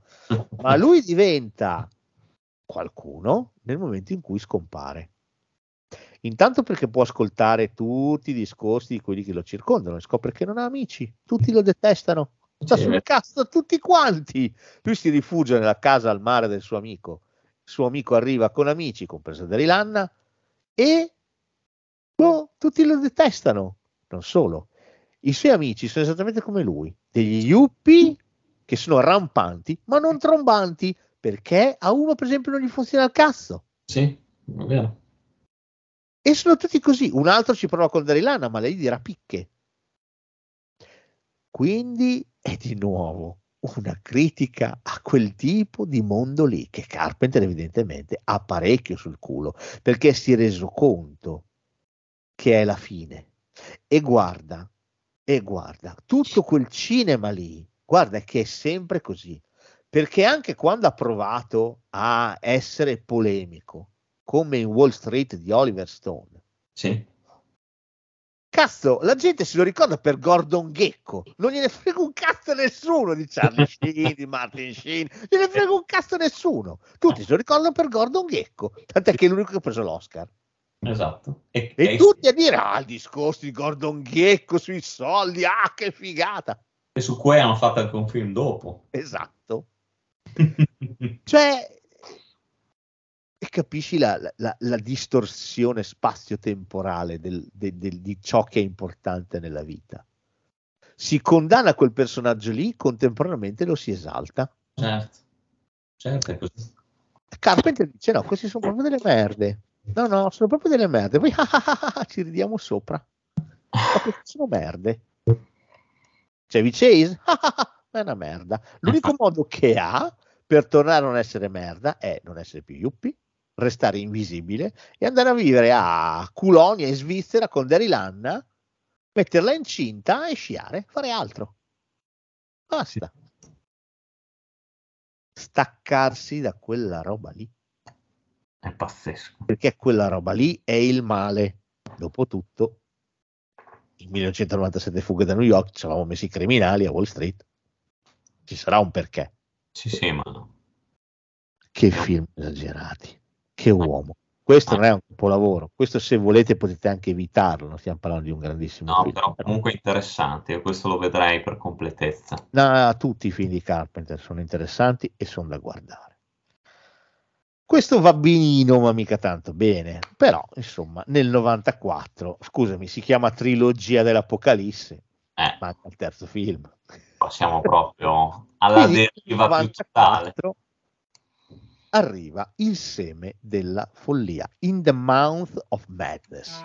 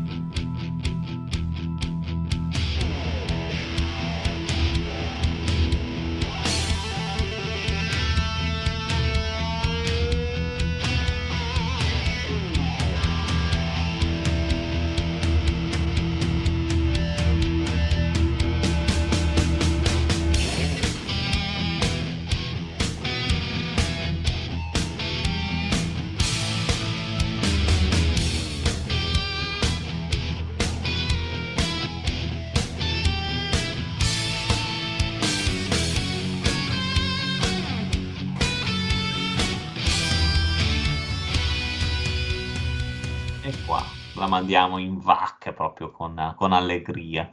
Qui con grande allegria. Qui non gliene frega più un cazzo di nessuno, compresi gli spettatori.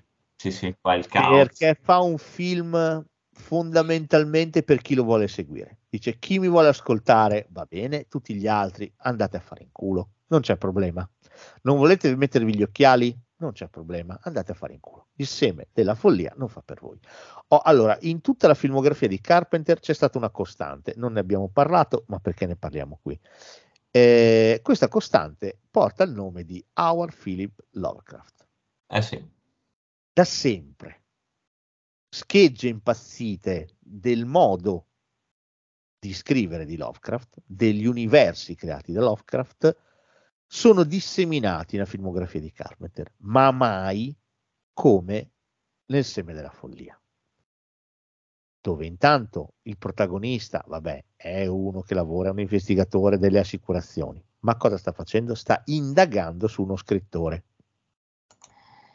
Sutter Kane, che potevano dire Stephen King era uguale, nel senso che cioè, i libri di Sutter Kane ricordano moltissimo l'universo ricorda moltissimo Stephen King. Dall'altro però c'è Lovecraft che bussa alla porta e dice permesso, anch'io. Perché? Perché l'universo che Sutter Kane ha creato sulla carta alimenta nel momento in cui tanta gente lo legge, tanta gente ci crede, gli dà vita, gli dà forza e rende reali quei mostri che lui sì. ha creato, esattamente come succedeva con Cthulhu. Esatto, sì, sì, no, ma c'è un legame profondo tra Sutter Kane e il mondo di Cthulhu, Lovecraft. Cioè, nel film è evidentissima questa cosa qua. Anche le mutazioni, i tipi di mutazioni che si verificano. Sembra da follia, ragazzi, ma è un altro capolavoro. È Oltre... un altro capolavoro. Oltretutto un film che gioca benissimo anche sul meta cinematografico, secondo me ma tantissimo gioca sul metacinematografico. A parte che è un film eh, in cui a un certo punto ti perdi esattamente come Sam Neill. Sì. Investigatore spaesato che si troverà in questa città che non esiste, che ha creato Sutter Kane nei suoi libri, ma ci arriverà. Ci arriverà con l'auto improvvisamente. Esatto e tutto inizierà a diventare reale, tutto quello che lui ha letto nei libri diventerà sempre più reale e, e la follia diventerà normalità e in un mondo di folli tu che sei matto, che fine fai? Cioè scusami, in un mondo di folli tu che sei sano finisci in manicomio. Esatto. Sì. Esattamente come finisce Sam Neill. L'unica consolazione che ha Sam Neill, unico sano, in un mondo completamente folle, è quello di finire in un cinema dove danno un film diretto da John Carpenter che si chiama Il seme della follia, della follia. dove lui una volta che si siede in platea vede il film che ha appena interpretato e dove scopre che di nuovo la realtà non esiste. Cos'è la realtà? La realtà la creiamo noi sì. e a maggior ragione lo creano chi fa arte, la pagina scritta, il cinema. Ah, è bellissimo. Film. Questo... Questo è un film di una complessità, di una, di una modernità.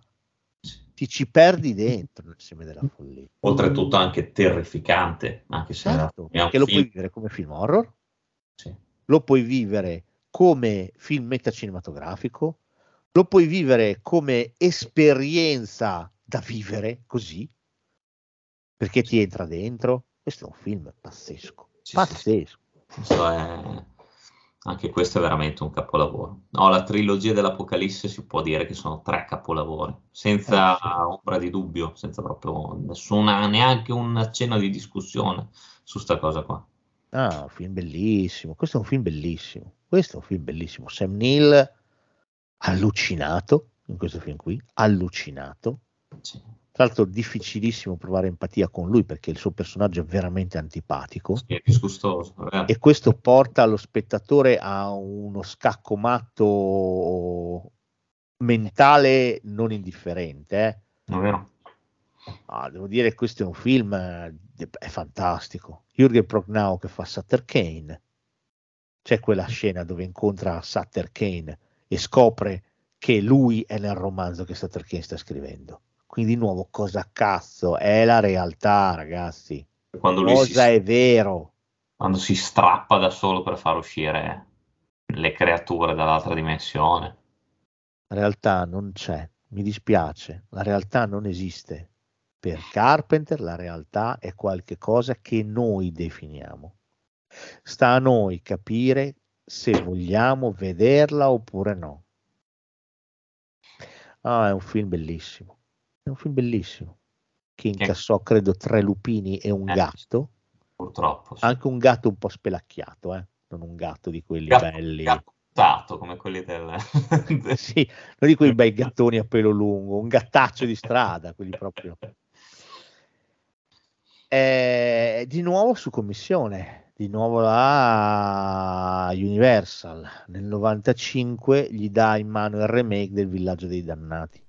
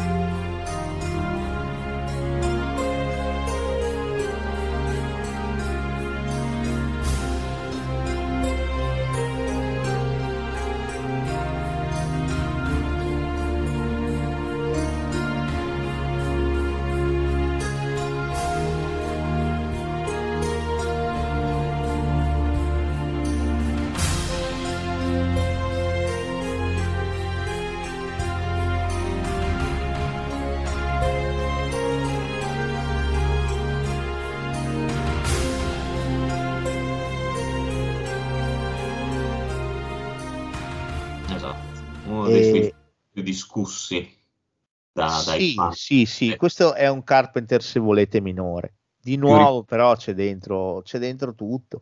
Allora, è il remake di un vecchio film di nuovo degli anni 50, eh, un classico di fantascienza inglese. Molto bello. Non l'avete visto? Recuperatelo perché di nuovo parliamo di. È uscita una serie su Sky quest'estate, una miniserie. Però parliamo di un filmone, ecco, veramente di un filmone. Il villaggio dei dannati racconta la storia di una cittadina in cui improvvisamente un bel giorno tutti si addormentano. Carpenter rispetto al classico anni 50 lo vira leggermente più sul gore, c'è il tipo che si addormenta sulla griglia che non è male, si abbrustolisce bene, per esempio.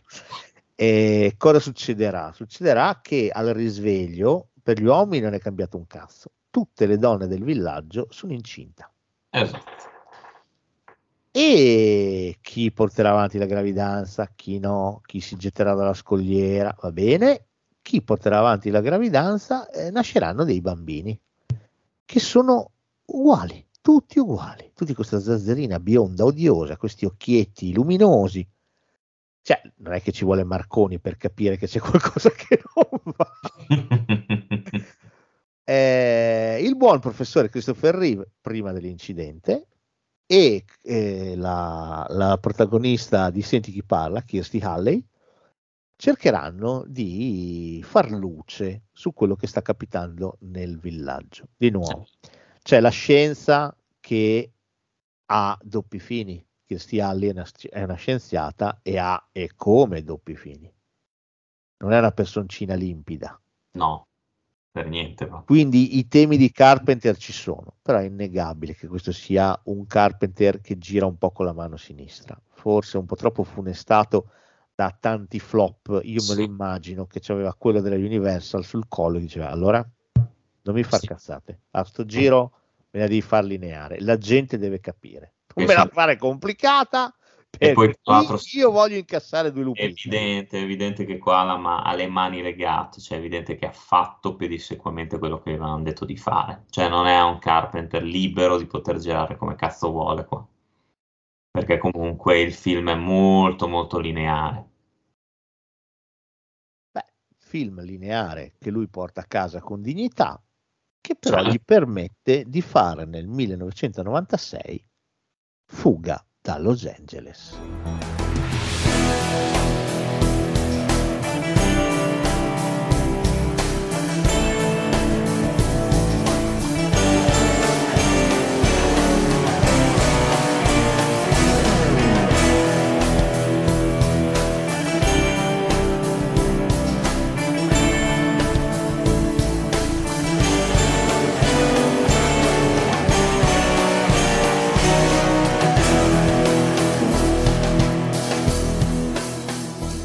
Questo non riesco a capire perché sia così bistrattato Oh, così. Premessa, Carpenter preferisce fuga da Los Angeles a fuga da New York, eh? quindi Sì. sappiatelo, preferisce il secondo.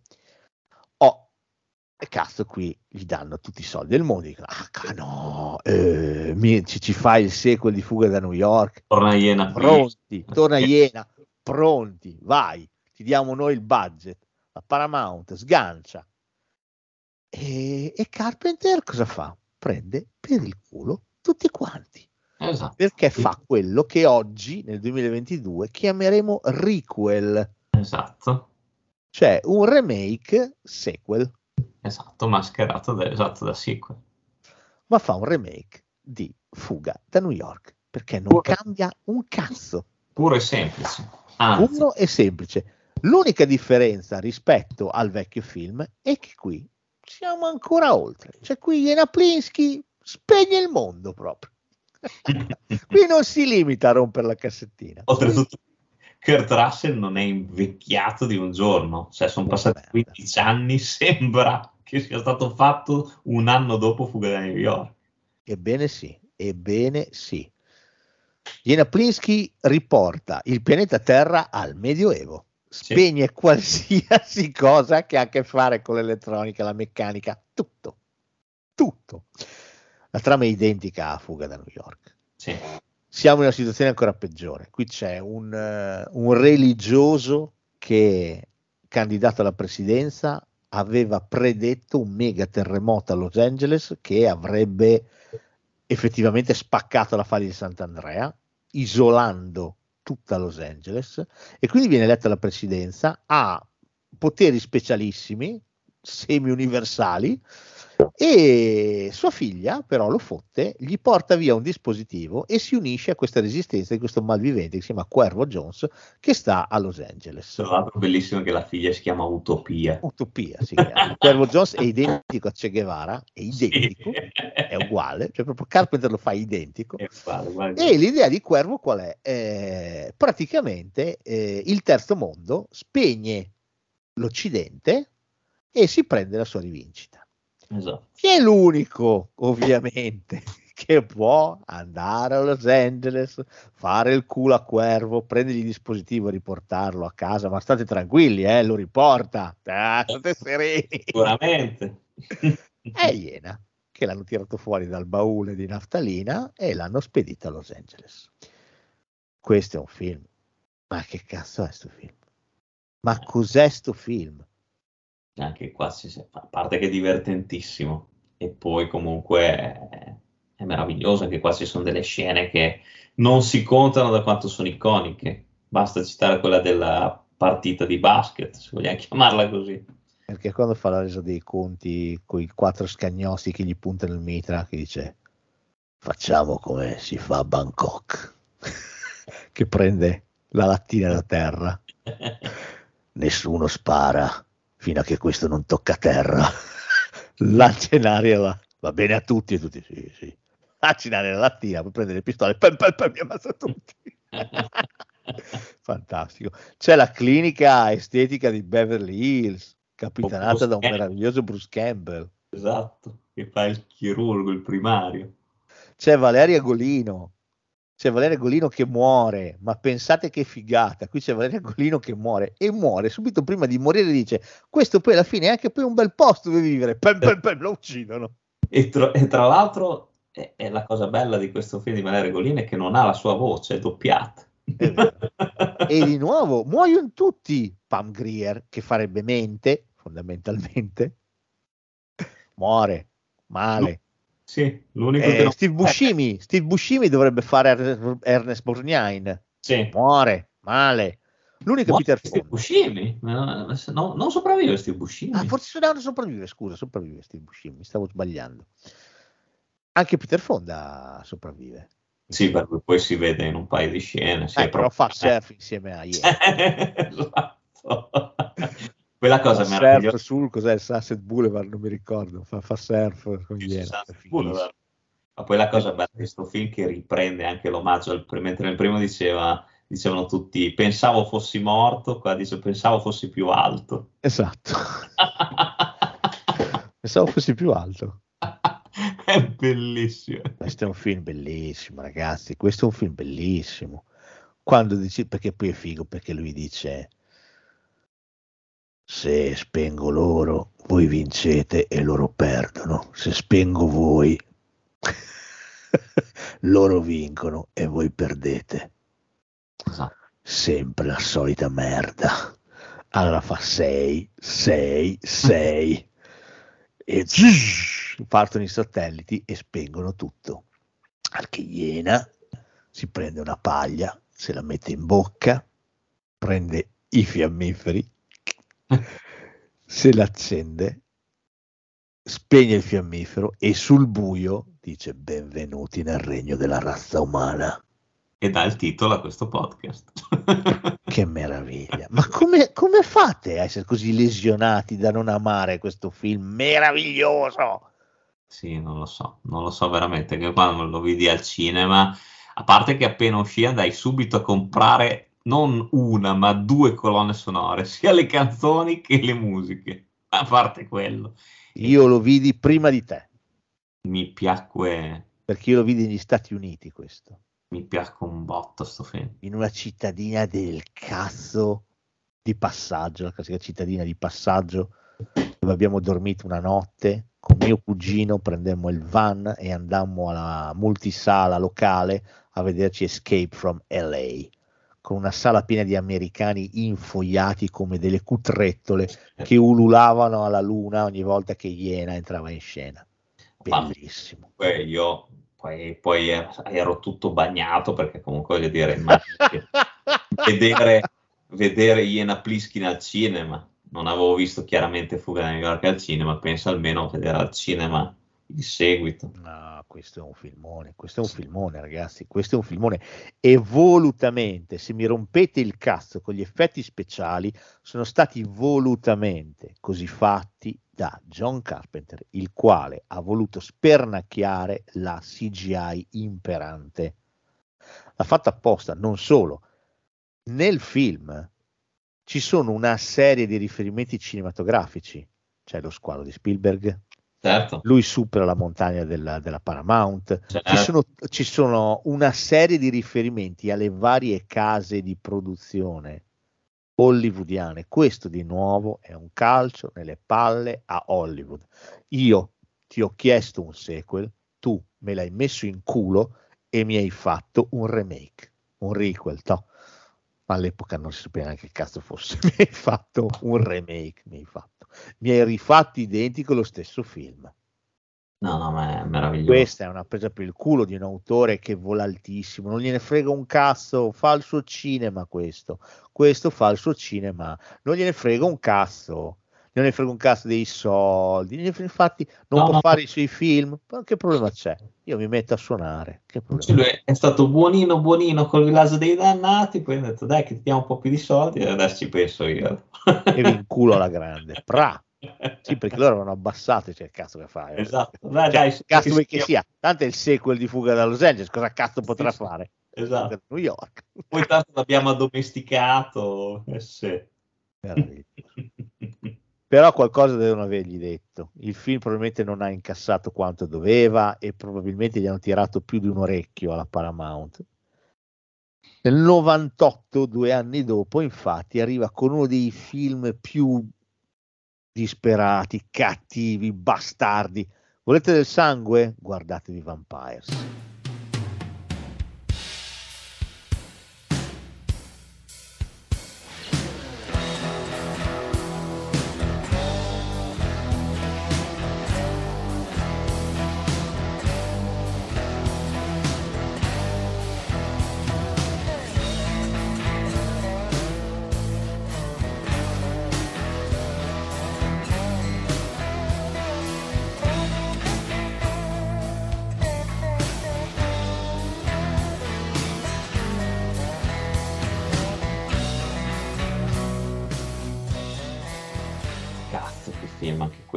Questo. Oh, per me anche questo è un capolavoro. Eh, certo, anche questo, è un vampirico. anche questo Qui dimenticatevi, lui probabilmente gli tirava il culo perché doveva aver visto Dracula di Francis Ford Coppola, dove c'era lui, faceva tutto l'innamorato.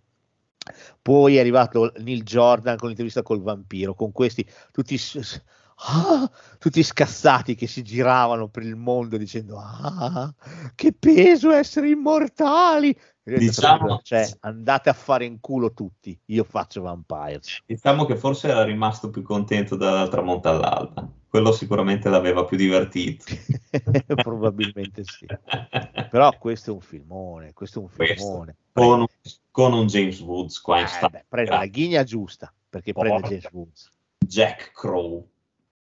Prende in lotta contro tutto e tutti, a capo di un gruppo di ammassa vampiri che devono andare a fare il culo ai vampiri. Peccato che a sto giro ci sia un vampiro in giro che è un po' più coriaceo degli altri, tant'è che secca tutta la squadra di Mazza Vampiri, a parte... Il vampiro, il primo conosciuto. Esatto, a parte James Woods e Daniel Boldi.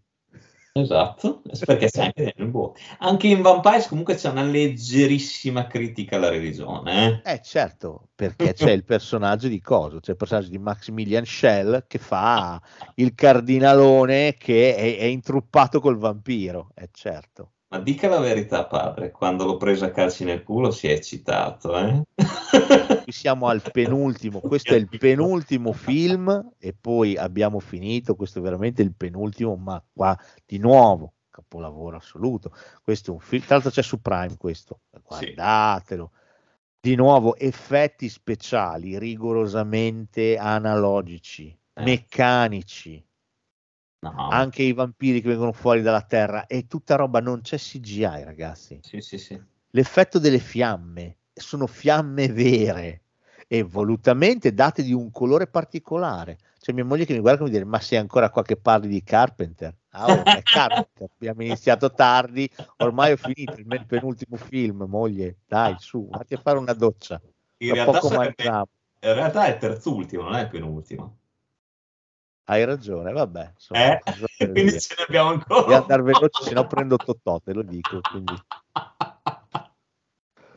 Ah, vabbè, questo è un filmone. Questo no. è un filmone. Poi finale di nuovo disperatissimo. Cioè, disperatissimo. No, cioè, cioè se vuoi c'è il lieto fine, però è insomma rimane un po' la mano. Però sì, non è proprio, non, non, diciamo che non è concluso, però questa, ah, questo secondo me è uno degli inizi più belli di, di, degli ultimi vent'anni. Ah, è bellissimo. Bellissimo. Hai ragione, non era il penultimo, ce ne sono altri due. Ce ne sono altri due.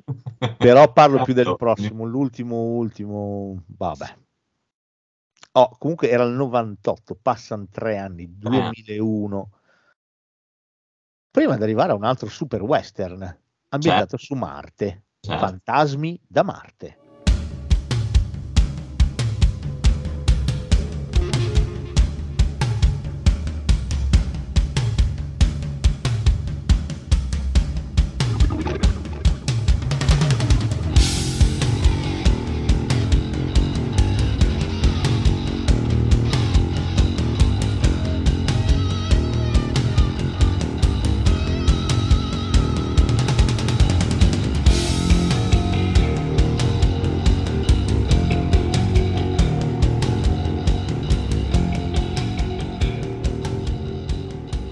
Mi ricordo quando ne abbiamo, quando ne abbiamo parlato. Ne abbiamo parlato. Poco, però non mi ricordo. E ne abbiamo parlato, non mi ricordo per che cosa. Era una puntata monografica su qualche cosa. Mi o se no era quella sui fantasmi, potrebbe darsi? Potrebbe no, era quella forse sui fantasmi. Sì, sì, mi sa di sì. Questo è un bellissimo film. Qui abbiamo il fratellino separato in culla di Napoleone Wilson. Certo. Desolazione Williams. interpretato da un fantastico Ice Cube, che anche qua c'è una ghigna che spacca. E, ed è un western, è un western questo, questo è un western fatto più né meno, certo, sì. Natasha Estridge e squadra devono andare in un villaggio di minatori su Marte. Marte è stato praticamente quasi tutto colonizzato. Quando arrivano lì, cosa devono fare? Devono prendere Desolazione Williams, esattamente esatto. come Napoleone come esatto. come Napoleone Wilson. E quando arriveranno lì, vedono tutti massacrati. Che cazzo è successo? Eh, I minatori sono dei minchioni, hanno liberato delle forze, dei fantasmi, se vogliamo, come dice il titolo, che stanno su Marte da, da, da sempre, anticamente, li hanno liberati. Qui c'è una specie di spiriti vendicativi, che sono gli indiani, se vuoi, sono gli indiani che vogliono fare il culo ai cowboy, all'esercito. Esatto. E, anche... e se la faranno, tra parentesi. Certo, eh? certo, assolutamente, che anche in questo caso, se vuoi, non sono così negativi i personaggi dei fantasmi. Eh? A parte... sono cattivini, sono coriacei, però alla fine no. sei stato poi tu che sei venuto a rompermi i maroni. Eh, che cazzo è sempre, sempre l'essere umano che va a rompere il cazzo. Sì, per, per che cosa poi? Sempre per avidità. Sempre per avidità. Poi la cosa bella qual è? Cos'è che ti può salvare dal fatto che questi spiriti si impossessino del tuo corpo? La droga. Anche questa cosa qua, se ci pensi, è divertentissima. Hai voglia.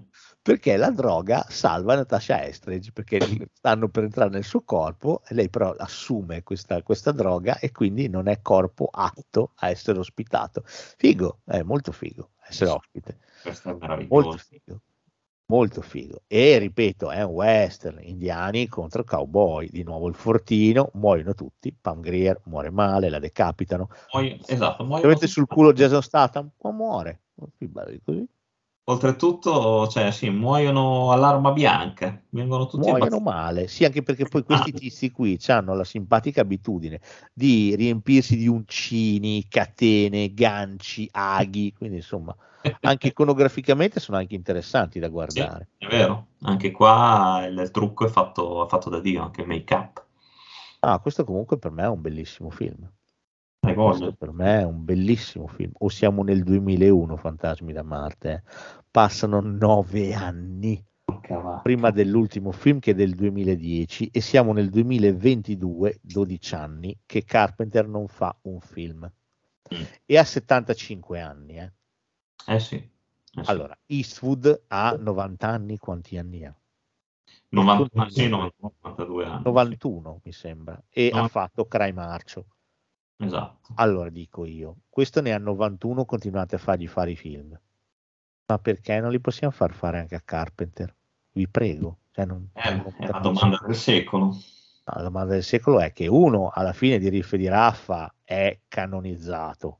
Alla fine non è un autore comunque scomodo, eccetera, eccetera. Carpenter è uno che sta sul culo, è uno che si, gli dai un dito, si prende il braccio, gli dai un budget, fa quel cazzo che gli pare a lui. Certo. Quindi eh, mal tollerano il sistema produttivo di oggi, mal tollera chi è un outsider, chi è fuori da un certo tipo di discorso. Quindi Carpenter eh, nel 2010 gira il suo ultimo, attualmente il suo ultimo film, The World, il reparto.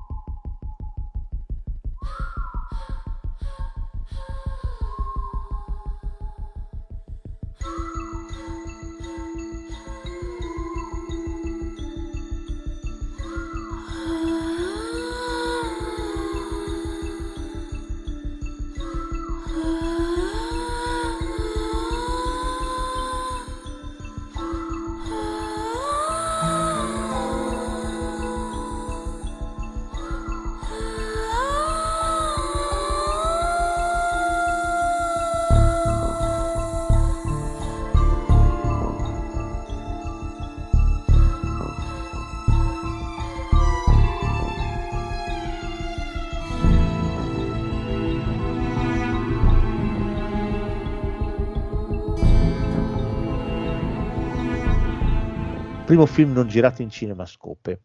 Esatto, tutto al femminile. Tutto al femminile, con protagonista quella schizzata di Amber Heard che ha fatto causa a Johnny Depp, anzi no, viceversa, ma sono andati in tribunale insieme.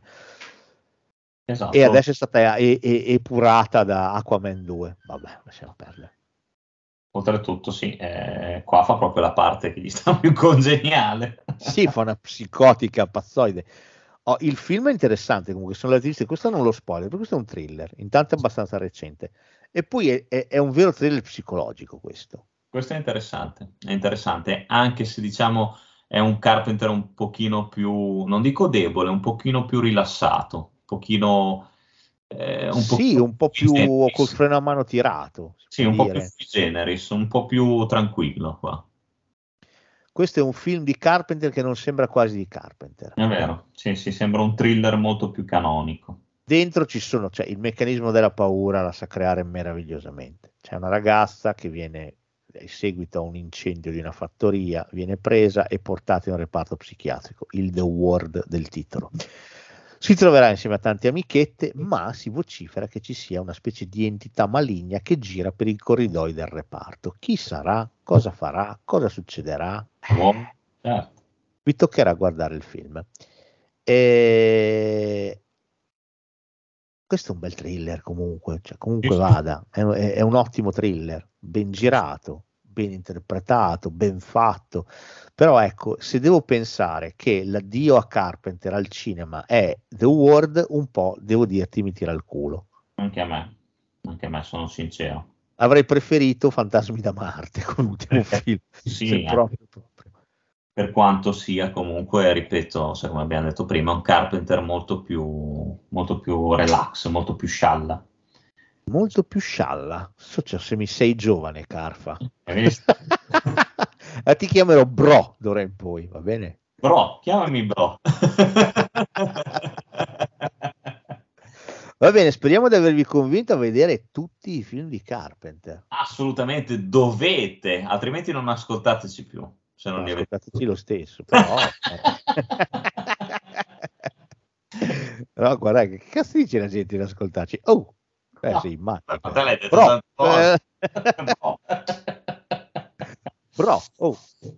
No, ascoltateci. ha ragione Carfa. Prima tutto Carpenter, poi dopo potete ascoltarci. Perlomeno questa puntata, ecco, mettiamo Esatto, esatto, esatto. Però insomma speriamo di avervi allietato in queste quasi tre ore di Noi ci siamo allietati, poi dopo ci metterò anche le musiche, eh, quindi diventerà una botta di tre ore questo, te lo spiego. Eh, fantastico, fantastico. Questa perché proprio Carpenter non si può fare una puntata su Carpenter senza le musiche di Carpenter. Quindi, a cazzo, dai, eh, sì, esatto, li ha praticamente musicati Eh, tutti lui. a parte un paio, a parte Starman e, La cosa. e la cosa, gli altri li ha fatti tutti lui, quindi dai.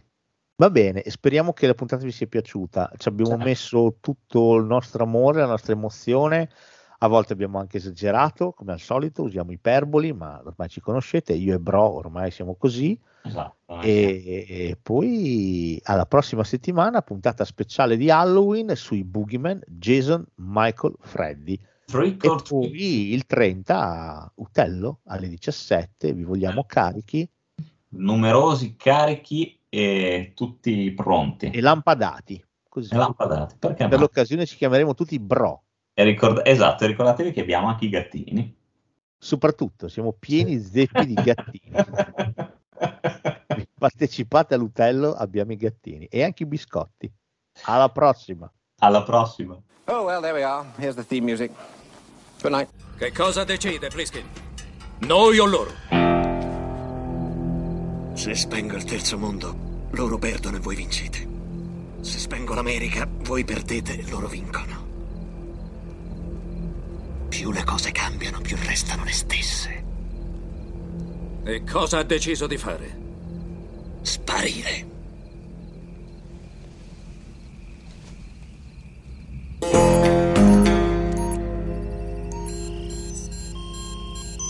Ha inserito il codice del mondo. Questo modo il segnale spegnerà l'intero pianeta. Ve l'avevo detta di sperare che non tornassi. Se spingerai quel bottone, tutte le conquiste americane degli ultimi 500 anni saranno cancellate. La tecnologia, il nostro livello di vita, la nostra storia. Dovremo ricominciare da capo. Per l'amor di Dio, non farlo, Iena! Briskin.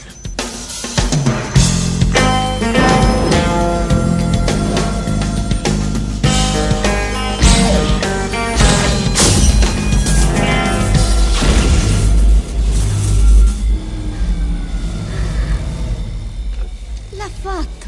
Ha spento il pianeta Terra. Benvenuti nel regno della razza umana. This house is clean.